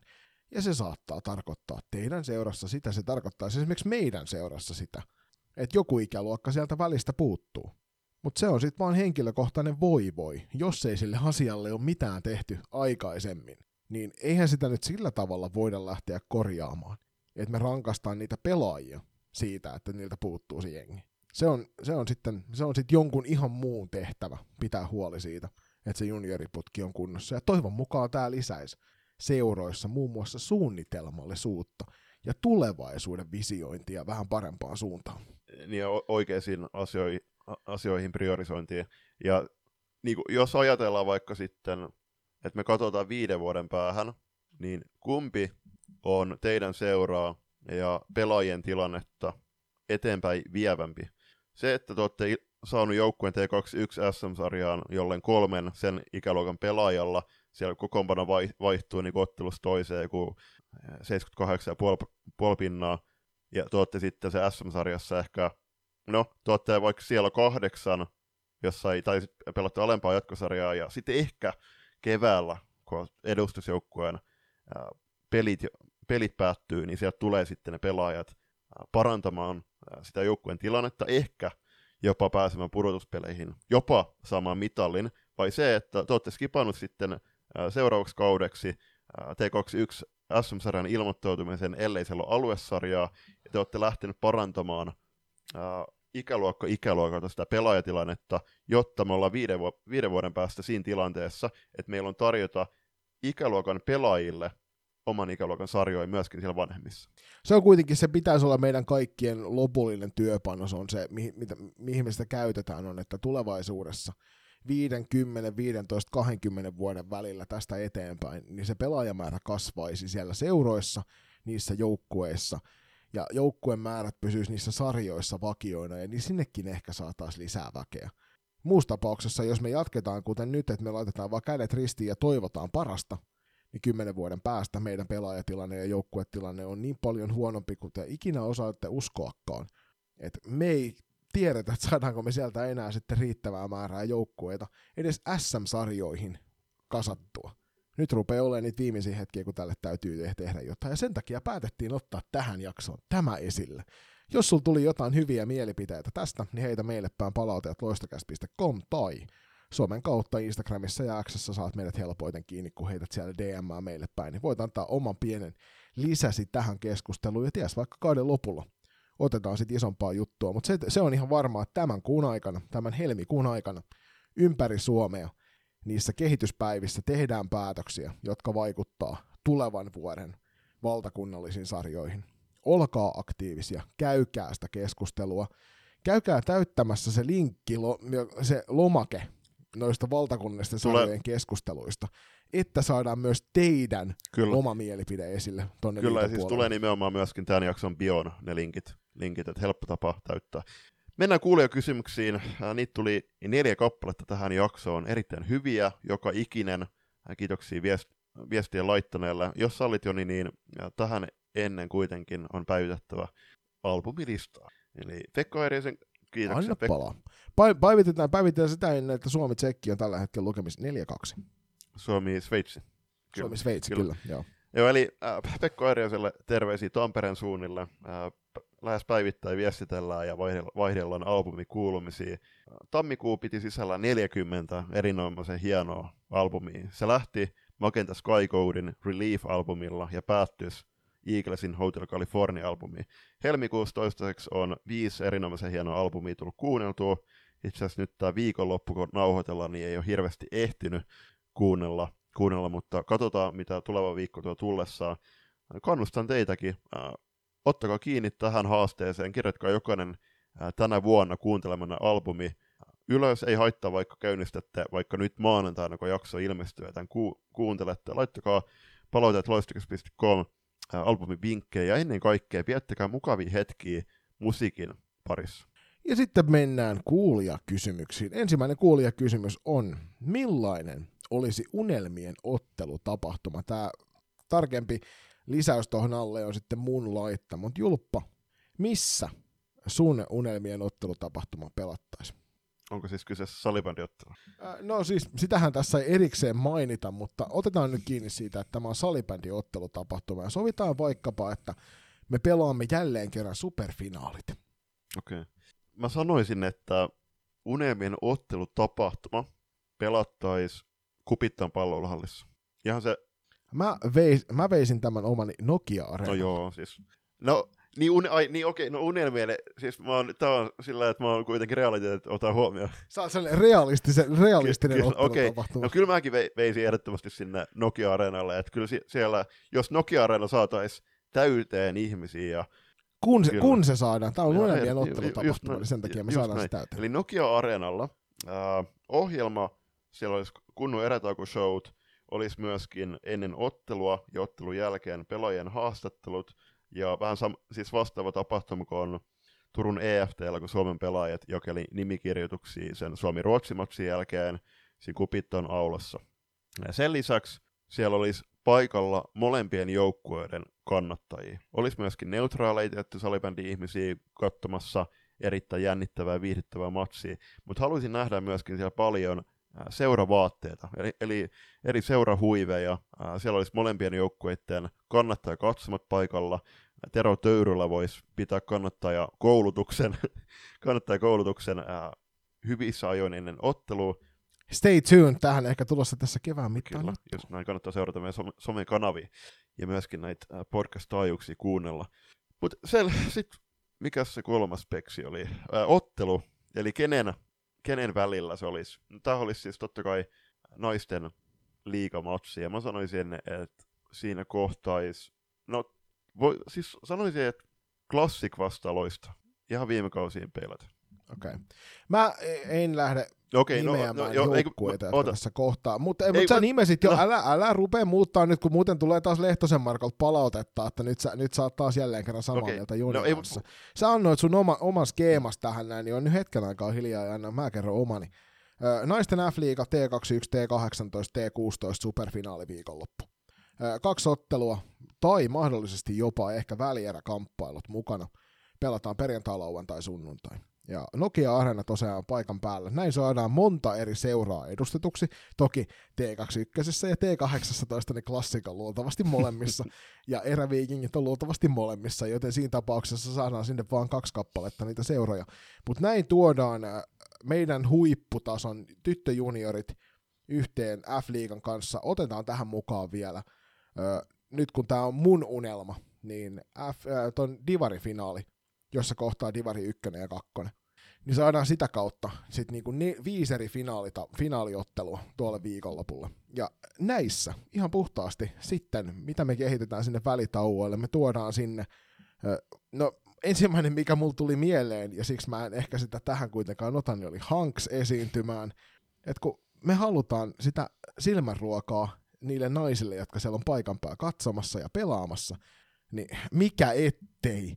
Mutta Tero Töyrylä loistava esiinnosto ennen kaikkea siksi, koska kannattajat ympäri Suomen näiden joukkueiden fanit voisivat tulla Terolta opettelemaan, että mitä on se todellinen kannattaminen. Mä ottaisin itse asiassa Nipakokselta Kokkolasta sen niiden mediatiimin paikan päälle näyttämään myös sen, että millä tavalla ton voisi hoitaa, hoitaa niin kuin sillä tavalla, että siihen saataisiin semmoinen positiivinen, kannustava asenne sinne kentälle itselleen. Tietysti valot, liekkiä, räjähdyksiä, Gabriel Airaksinen huutamaan sinne omalla hyvinkin persoonallisella äänellään sitä niin kuin lavashouta. Ja sitten joku mukava esiintyjä. Meillä on esimerkiksi F-liiga-kaalassa, urheilukaaloissa monesti esiintymässä esiintyjiä. Niin miksei Super Bowl-meiningissä Divarin finaalin ja F-liiga-finaalin välissä esiintymässä nyt, mikä se nyt onkaan se suomalainen No, kova, ma- kova ma- itse. kun mä en näitä No sanotaan sitten, että paluun tekemä PMMP Joo. vaikka tulee vetämään siihen keikan. Se olisi aika jees. Mutta tää siihen huhti-toukokuun taitteeseen isolla niin meiningillä. Ja ennen kaikkea se, miksi mä haluaisin tän näin, on se, että ne ihmiset, kun tulee kattoon nyt sitä naisten finaaleja, niin he näkisivät myös samalla, että missä toi tyttöjunioreiden parhaimmista kulkee. To- toki Ja tätä kautta, tätä kautta sitten näemme T21-finaaleissa luultavasti niitä tyyppejä, jotka eivät pelaa F-liigaa Divari-finaaleissa. niitä ei siis to- todennäköisesti nähtäisi niitä tyyppejä, koska ky- kyllä Ei, kun ne ei saa pelata tietenkään samaan aikaan, eli silloin siellä pelkästään finaalissa Joo. olisi ne tyypit kaikissa sarjoissa, jotka ovat juuri Ky- nimenomaan kyllä. sillä siis omalla en, en, joukkueella en nyt mainitse mitään joukkuetta nimeltä, mutta tässä pari, pari kautta sitten piti hetken, hetken aikaa, No kyllähän viime keväänä oli aika mielenkiintoisia Niin. tapahtumia muun muassa näiden per, peru, niin piti katsoa, että F-liigasta mentiin pelaamaan vielä, että ei 18 pudotuspeli vai oliko se runkosarjan matsi. Hei, toi, toi oli erinomainen nosto sulta. Ja mentiin myös pudotuspeli Joo, karsintoja just näin. pelaamaan. Hei, tosi hyvä nosto. Ja vaikka mä mainitsin klassikin ja loisto, niin totta kai parhaimmat siellä pelaisi silloin, mutta tohon, tohon että jo, et ne näkis vaikka, katsoja näkisi T16 kärki, kärkiporukat, että missä ne menee suhteessa vaikka sit noista F-liigan ää, aika- ja tilavaateeseen. Mutta tästä täytyy ottaa huomioon se, että eletään tällä hetkellä, kun eletään vuotta 2024, niin tuskin, no se olisi unelma, mutta aika paljon saataisiin tehdä duunia, että kun mietitään, että vaikka se T16-matsi alkaisi sitten kello 10 ja se F-liigan pudotus, se superfinaali alkaisi kello 18, niin siinä on kuitenkin kahdeksan tuntia niiden matsien välillä. Siellä olisi oltava varmasti sit hyvät tarjoilut, hyvä ilmastointi, sitten mahdollisesti jotain happihyppelyä. Ja sitten Tämän takia me ei olla tuossa kupittaalla, että se ei ole se nakkimuki. Kyllä. Ja sitten tuohon, kun Nokia Arenahan siellä on tosi tyylikäs se Jumbotroni, niin siellä joka, joka matsin jälkeen, kun mä kyllähän siis voisin allekirjoittaa noin sun junnumatsit, divari, sitten mä heittäisin ehkä siihen joku ton lisäksi niin maajoukkue legendojen joku alumnimatsi. Se olisi kova. Ja se voisi olla, se voisi olla ehkä kaksosainen päivä sitten. Tiedätkö, että olisi niin junnuottelut, sitten olisi divarimatsi, sitten olisi vaikka esimerkiksi T16, T18 plus divarimatsi, ja sitten olisi, äh, se olisi lauantai, sitten sunnuntai olisi T21, äh, liit, ma, maju alumnit, ja sitten olisi se F-liiga-matsi. Mutta se, että sitä Jumpotronia hyödynnettäisiin, että siellä olisi jokainen joukkue olisi tehnyt semmoiset fiilistelyvideot.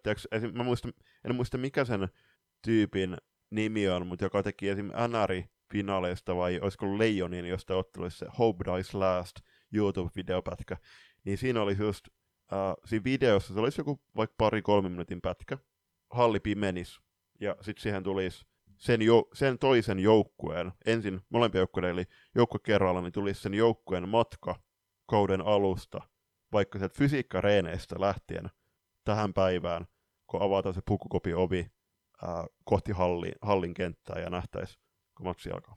Mutta, koska Julius, sä tiedät kuinka valtavasti mä rakastan All Stars-tapahtumia.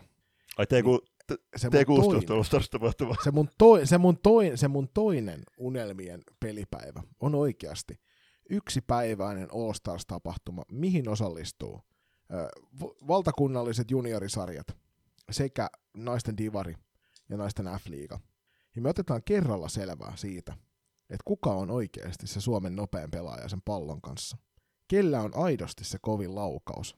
Ja tyylikkä, ja, ja me vedetään All Stars sunnuntai. Kyllä, me vedetään All Stars sunnuntai niin, että T16 valtakunnallisessa pelaavat pelaajat pääsevät haastamaan myös ne F-liiga-pelaajat. Ja loppuun vedetään sitten sellainen, missä on mukana ne alumnipelaajat vaikkapa, niin sellainen All-Stars-matsi. Tämmöinen kiva köpöttely, kolme vastaan kolme show-meininki. Vähän niin kuin mitä nähtiin tuolla NR-puolella jälleen kerran, koska se peli itsessään ei oikeasti ole mitään hyvää. Mutta mä sanon, että niistä tapahtumista siinä ohessa, niistä, niistä taitokilpailuista, niistä me voitaisiin saada aika ma- maaginen kokonaisuus joka ei välttämättä täyttäisi Nokia-areenaa. Mutta sanotaan, että esimerkiksi tuo meidän makkara-areena tuolla, tuolla vähän matkan päässä Turkusessa, niin saatettaisiin saada hyvinkin tämmöisellä jebu, jeboilla täyteen. Sitten pari pointtia tähän lisäyksen vielä, eli totta kai digitalisaatio aikana se olisi hyvä, että olisi QR-koodilla jokaiselle katsojalle saatavilla tämmöinen ottelulehtinen. Mutta se voisi olla myöskin paperilehtiset sitten, eli, eli tota, no, hieman jouduttaisiin ehkä suomalaista jalometsää pyyhke tota, kaatamaan, mutta sitten taas nämä paperit, niin ne voisi olla sitten mennä niin kuin muistojen laatikoihin. Ja haluatko kuulla, mitä tässä ottelulehtisessä olisi? Äh, haiku. niitäkin, niitäkin voisi olla, mutta äh, siinä olisi siis, äh, sin, sillä, sillä, sen kauden alussa te, tehty olosuhdekartoitus, jossa olisi annettu puhtaat paperit jokaiselle f joukkueelle ja jokaiselle hallille ympäri Suomessa, ja oltaisiin tehty ihan surutta semmoinen päätös, että, että jos se turva-alu, siinä lainataan sitten olosuhdejohtajaa, yhteiskuntasuhdejohtajaa Jari Kinnosta. Valitettavasti olemme joutuneet siirtämään salibändiotteluiden ja harjo- harjoitteluiden pelaamisen X-hallista, koska siellä olosuhteet eivät olleet kunnossa. Terkkuja vaan spiraalille. Hei, tähän loppuun, ennen kuin hypätään seuraavaan salibändi kuulijakysymykseen, niin kiitos ChatGPT, otetaan salibändi haiku. Maailmaa halkoo. Salamat salibändin. Liikesuloinen. Olipa erittäin kaunis, kaunis juttu. Kiitoksia, sali, ki, kiitoksia chat äh, GPTllä. Mennään toiseen kysymykseen. Miten houkutella esim. nuoria aikuisia katsomoihin? Monesti puhutaan junnuista ja perheestä. Mehän just kerrottiin tämä. Tuossa tuli ihan järjetön määrä oppimateriaalia ensimmäisessä erässä ja tässä äsken. siihen, että mitä kaikkea me voidaan tehdä. Ennen kaikkea, hyvät ihmiset, miettikää sen laatikon ulkopuolelta. Älkää tyytykö siihen, mitä juuri nyt on tarjolla, vaan kun teillä on se hullu idea, tai kun te keksitte tämän jälkeen sen hullun idean, niin viekää se sinne omaan seuraan. Ja pitäkää huoli siitä, että joku kuuntelee teitä ja lähtee teidän kanssa jatka, jatkojalostamaan sitä, koska sieltä nämä ajatukset tulee. Me tarvitaan uusia tuulia myös sinne ottelutapahtumiin. Ja me saadaan niitä uusia tuulia sillä, että me tuodaan sinne uusia asioita. Joten ottakaa asiasta vaari, käykää keskustelua lähipiirinne kanssa, ja sen jälkeen kun tulee se hullu idea, että hei, tämä voisi toimia, niin viekää se sinne alueen seuratoimijoille. Joo, ja mä haastan jokaisen kuuntelijan ja pelaajan siellä, niin pyytäkää niitä kavereita, ää, sukulaisia, perheenjäseniä, pyytäkää niitä salibändikatsomoihin. Ja sitten taas esim. sinä siellä kuuntelija, ää, jos sun friendipoik pelaa T16, T18 ää, sarjaa, tai sitten F-liiga tai jotain, niin yllätä se ja mene paikan päällä katsomaan ja ota kaverit messiin. Joo, ja ottakaa vaikkapa rumpu tai marakassi tai jotain muuta ja rytmikkäästi. Hei, Olkaa hei tuohon, tuohon unelmien ottelutapahtumaan, niin totta kai siellä vielä sivuuteen, siellä pelattaisiin totta kai myöskin säpäkipinä ja jokaisen, se viikonloppuaikana, jokaisen näiden ikäluokan matsit, ja siellä olisi sitten erätauolla Fröpelin palikat soittamassa. Tai kengurumeininki. Kolmanten kysymyksen, onko Saavalainen seuraava naisten majun head coach? No, niin, mielenkiintoinen kysymys. Mä, mä tota, niin siis meillä ei varmaa tietoa tästä ole, mutta on itse asiassa esimerkiksi herran kohdalla mietitty, että, että jatkuuko seuravalmennus Mm. ensi kaudella. Tällaisia meille päin on huhuja tullut, niin tästä kun nopeasti laskisi 1 plus 1 ja haluaisi huhumyllyyn vettä heittää, niin sanotaanko, että kuka tietää? Niin, ja siis, sitten jos miettii, että, että tässä kuitenkin kysytään naisten maajoukkueen head coach, ei mainittu, että onko Suomen vai Ruotsin vai minkä, niin tässä todennäköisyydet kasvaa sen myötä, että on tiedossa, että tuossa Carson lopetti nytten Ruotsin maajoukkueen, naisten maajoukkueen valmentamisen. Niin, ja me ei toki tiedetä, mikä saavalaisen kielitaito on. Hänhän saattaisi hyvin olla vaikkapa Latvian maajoukkueen naisten seuraava päävalmentaja. Ja Just näin. Sitten no, kuulijakysymykset päättää erittäin hieno, hieno kysymys. Oliko ne tasoerot A- ja B-lohkon välillä nyt kuitenkin niin isot? Soikkeleille patsas heti. mehän ollaan tästä puhuttu nyt jo pidempi tovi tämän kauden mittaan näissä meidän nimikkosarjan jaksoissa, ja sanottiin se myös kauden alla ennakoissa, että ne tasoerot, mitä ihmiset pelkäsivät, niin ne tulee olemaan ihan faktana. Ne on kaikissa pääsarjoissa aina fakta, että niitä tasoeroja on. Mutta että ne ei tulisi olemaan niin valtavat. Ja on se totta, että ainut joukkue, joka ei ole pystynyt kentällä toisia haastamaan, niin on ollut Kuopion velhot. O2 Jyväskylä on onnistunut tekemään sitä, KV on onnistunut tekemään sitä, OIF on onnistunut tekemään sitä, toki KV pelasi viime kaudellakin myös F-liigan A-lohkossa, mutta Saipa, jota moni piti yllätyksenä viime vuonna mekin, kun he klassikkia haastoivat ihan aidosti pudotuspeleissä. Nyt on nähty, että Saipa taistelee yhä kotiedusta, kun sarja kääntyy loppusuoralle. Eli tasoerot eivät olleet niin isot, ja tässä korostuu se, että ne paikkakunnat, joissa on pystytty tekemään ö, laadukasta työtä myös junioririntamalla, niin ne on nyt isosti kasvussa ja näkyy, näkyy tässä tasoerojen tasottumisessa. Joo, ja siis juuri näin. Ja onko nyt niin, että kun Toni Soikkeli patsas, niin kaudella 2017-2018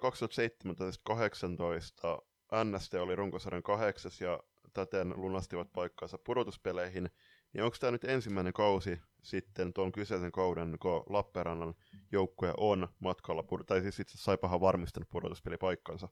Joo, siis joo, kyllä, kyllä näin on, koska tuon kauden jälkeen taisi tapahtua niin, että Pontuksen nouseva voima ja NST yhdistyi, yhdistyi vuonna 2020. Joo, niin tossa kuitenkin, että Saipan pitkästä aikaa, tai Lappeenrannan joukkue pitkästä aikaa menossa pudotuspeleihin, niin ehdottoman vahvaa tekemistä Saipalla. Tai Saipa on tällä hetkellä ää, yksi neljästä joukkueesta, jotka on tehnyt ylipäätänsä sata tai enemmän ää, maalia tähän kauteen, joka, no totta kai siellä on kova hyökkäyskalusto, mutta ainoastaan myöskin 58 päästettyä maalia joka kerta, että siellä on ää, molemmissa päi- päissä kenttää onnistuttu. Me oltiin ainakin Jonin kanssa, taidettiin molemmat veikata Saipa siellä yhdeksän, eli ulospudotuspeleistä. Ää, me oltiin, ol, siis kä- käsi pystyy virheen merkiksi, Saipa on pelannut hyvän runkosarjan. Niin, toki Saipahan pelasi siis viime kaudella pudotuspeleissä, että kannattaa tietysti sekin muistaa.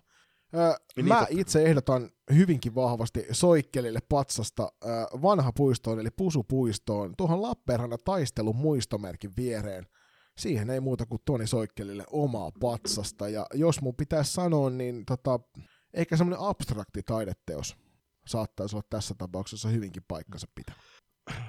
Kyllä, siihen Lappeenranta on erittäin viehättävä kaupunki. Kannattaa mennä, mä en muista sitä sillan nimeä, mutta sitten kun ajatte sen sillan, sillan ylitse, niin laittakaa Sorja se tunnari soimaan, koska Sorjana on loistava TV-sarja ja Lappeenranta on erittäin viehättävä kaupunki. Suomi tällä hetkellä 5-2 johtoasemassa hyvinkin voimakkaasti Lappeenrannan Saipassa vaikuttava Miisa Turusen ja Elsa Holopaisen johdolla.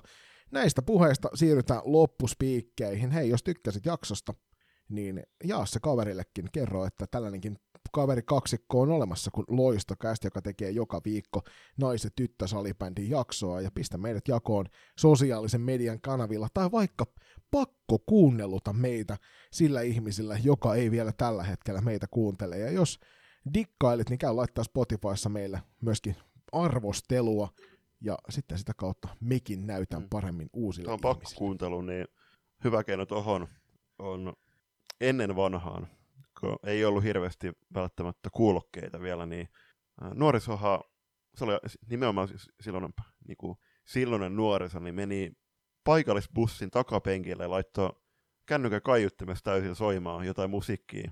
Koska, no, mä ymmärrän, että jos heillä oli silloin esimerkiksi joku albumikuuntelu, niin onhan se nyt vähän nihkeet, että varsinkin jonkun pitkän koulupäivän jälkeen äh, esimerkiksi Turussa joskus vaikka puoli neljä aikaa lähdet kotiin, siinä on neljä ruuhka, sä joudut bussissa viettämään vaikka normaalin kolmen minuutin matkustamisen sijaan vaikka 15 minuuttia, siinä ehtii kuuntelemaan useamman biisin, ja sitten taas, että jos oot vaikka Linkin Parkin kova kannattaja, niin se on hienoa, että jos sä haluat Chester Benningtonin ja kumppaneiden loistavaa musiikkia myöskin muille välittää, jotka ei välttämättä sitä kuunnellut, niin se on hyvä ratkaisu laittaa silloin vaikka Linkeparkki soimaan, ja nyt tulevana vi- tulevalla viikolla niin laita loistakasti soimaan siellä autossa. Niin, varsinkin jos oot bussikuski, niin ei muuta kuin pistä siinä soimaan samalla ja kuun, anna sitten ihmisten tajuta, että myös tämä osa on olemassa. Muista, että meillä on myöskin mertsiä edelleen myynnissä, toi mainos tulee kuten tyypillistä on, niin tuossa erätauolla, eli käy nappaamassa meiltä myös paitaa itsellesi tälle keväälle, koska tällä hetkellä Turussa melkein kolme astetta lämmintä ja aurinko näyttää paistelevan tuolla ainakin pilviharson lävitse, joten kevät kutsuu jo voimakkaasti turkulaista podcasteria. Joo, ja siis e, se mainittako, että et noi, toi merchi, niin sitä on jo ra- rajoitettu erä ää, jäljellä enää, ei avata syytä sen tarkemmin, mutta tietty ajatella vaikka nyt näitä liukkaat kelejä, nyt on itse asiassa ollut ihan jees, mutta kyllähän me ei olisi kannattanut tässä ennen talvea ja loistokäytettiin omat nastat brändätä.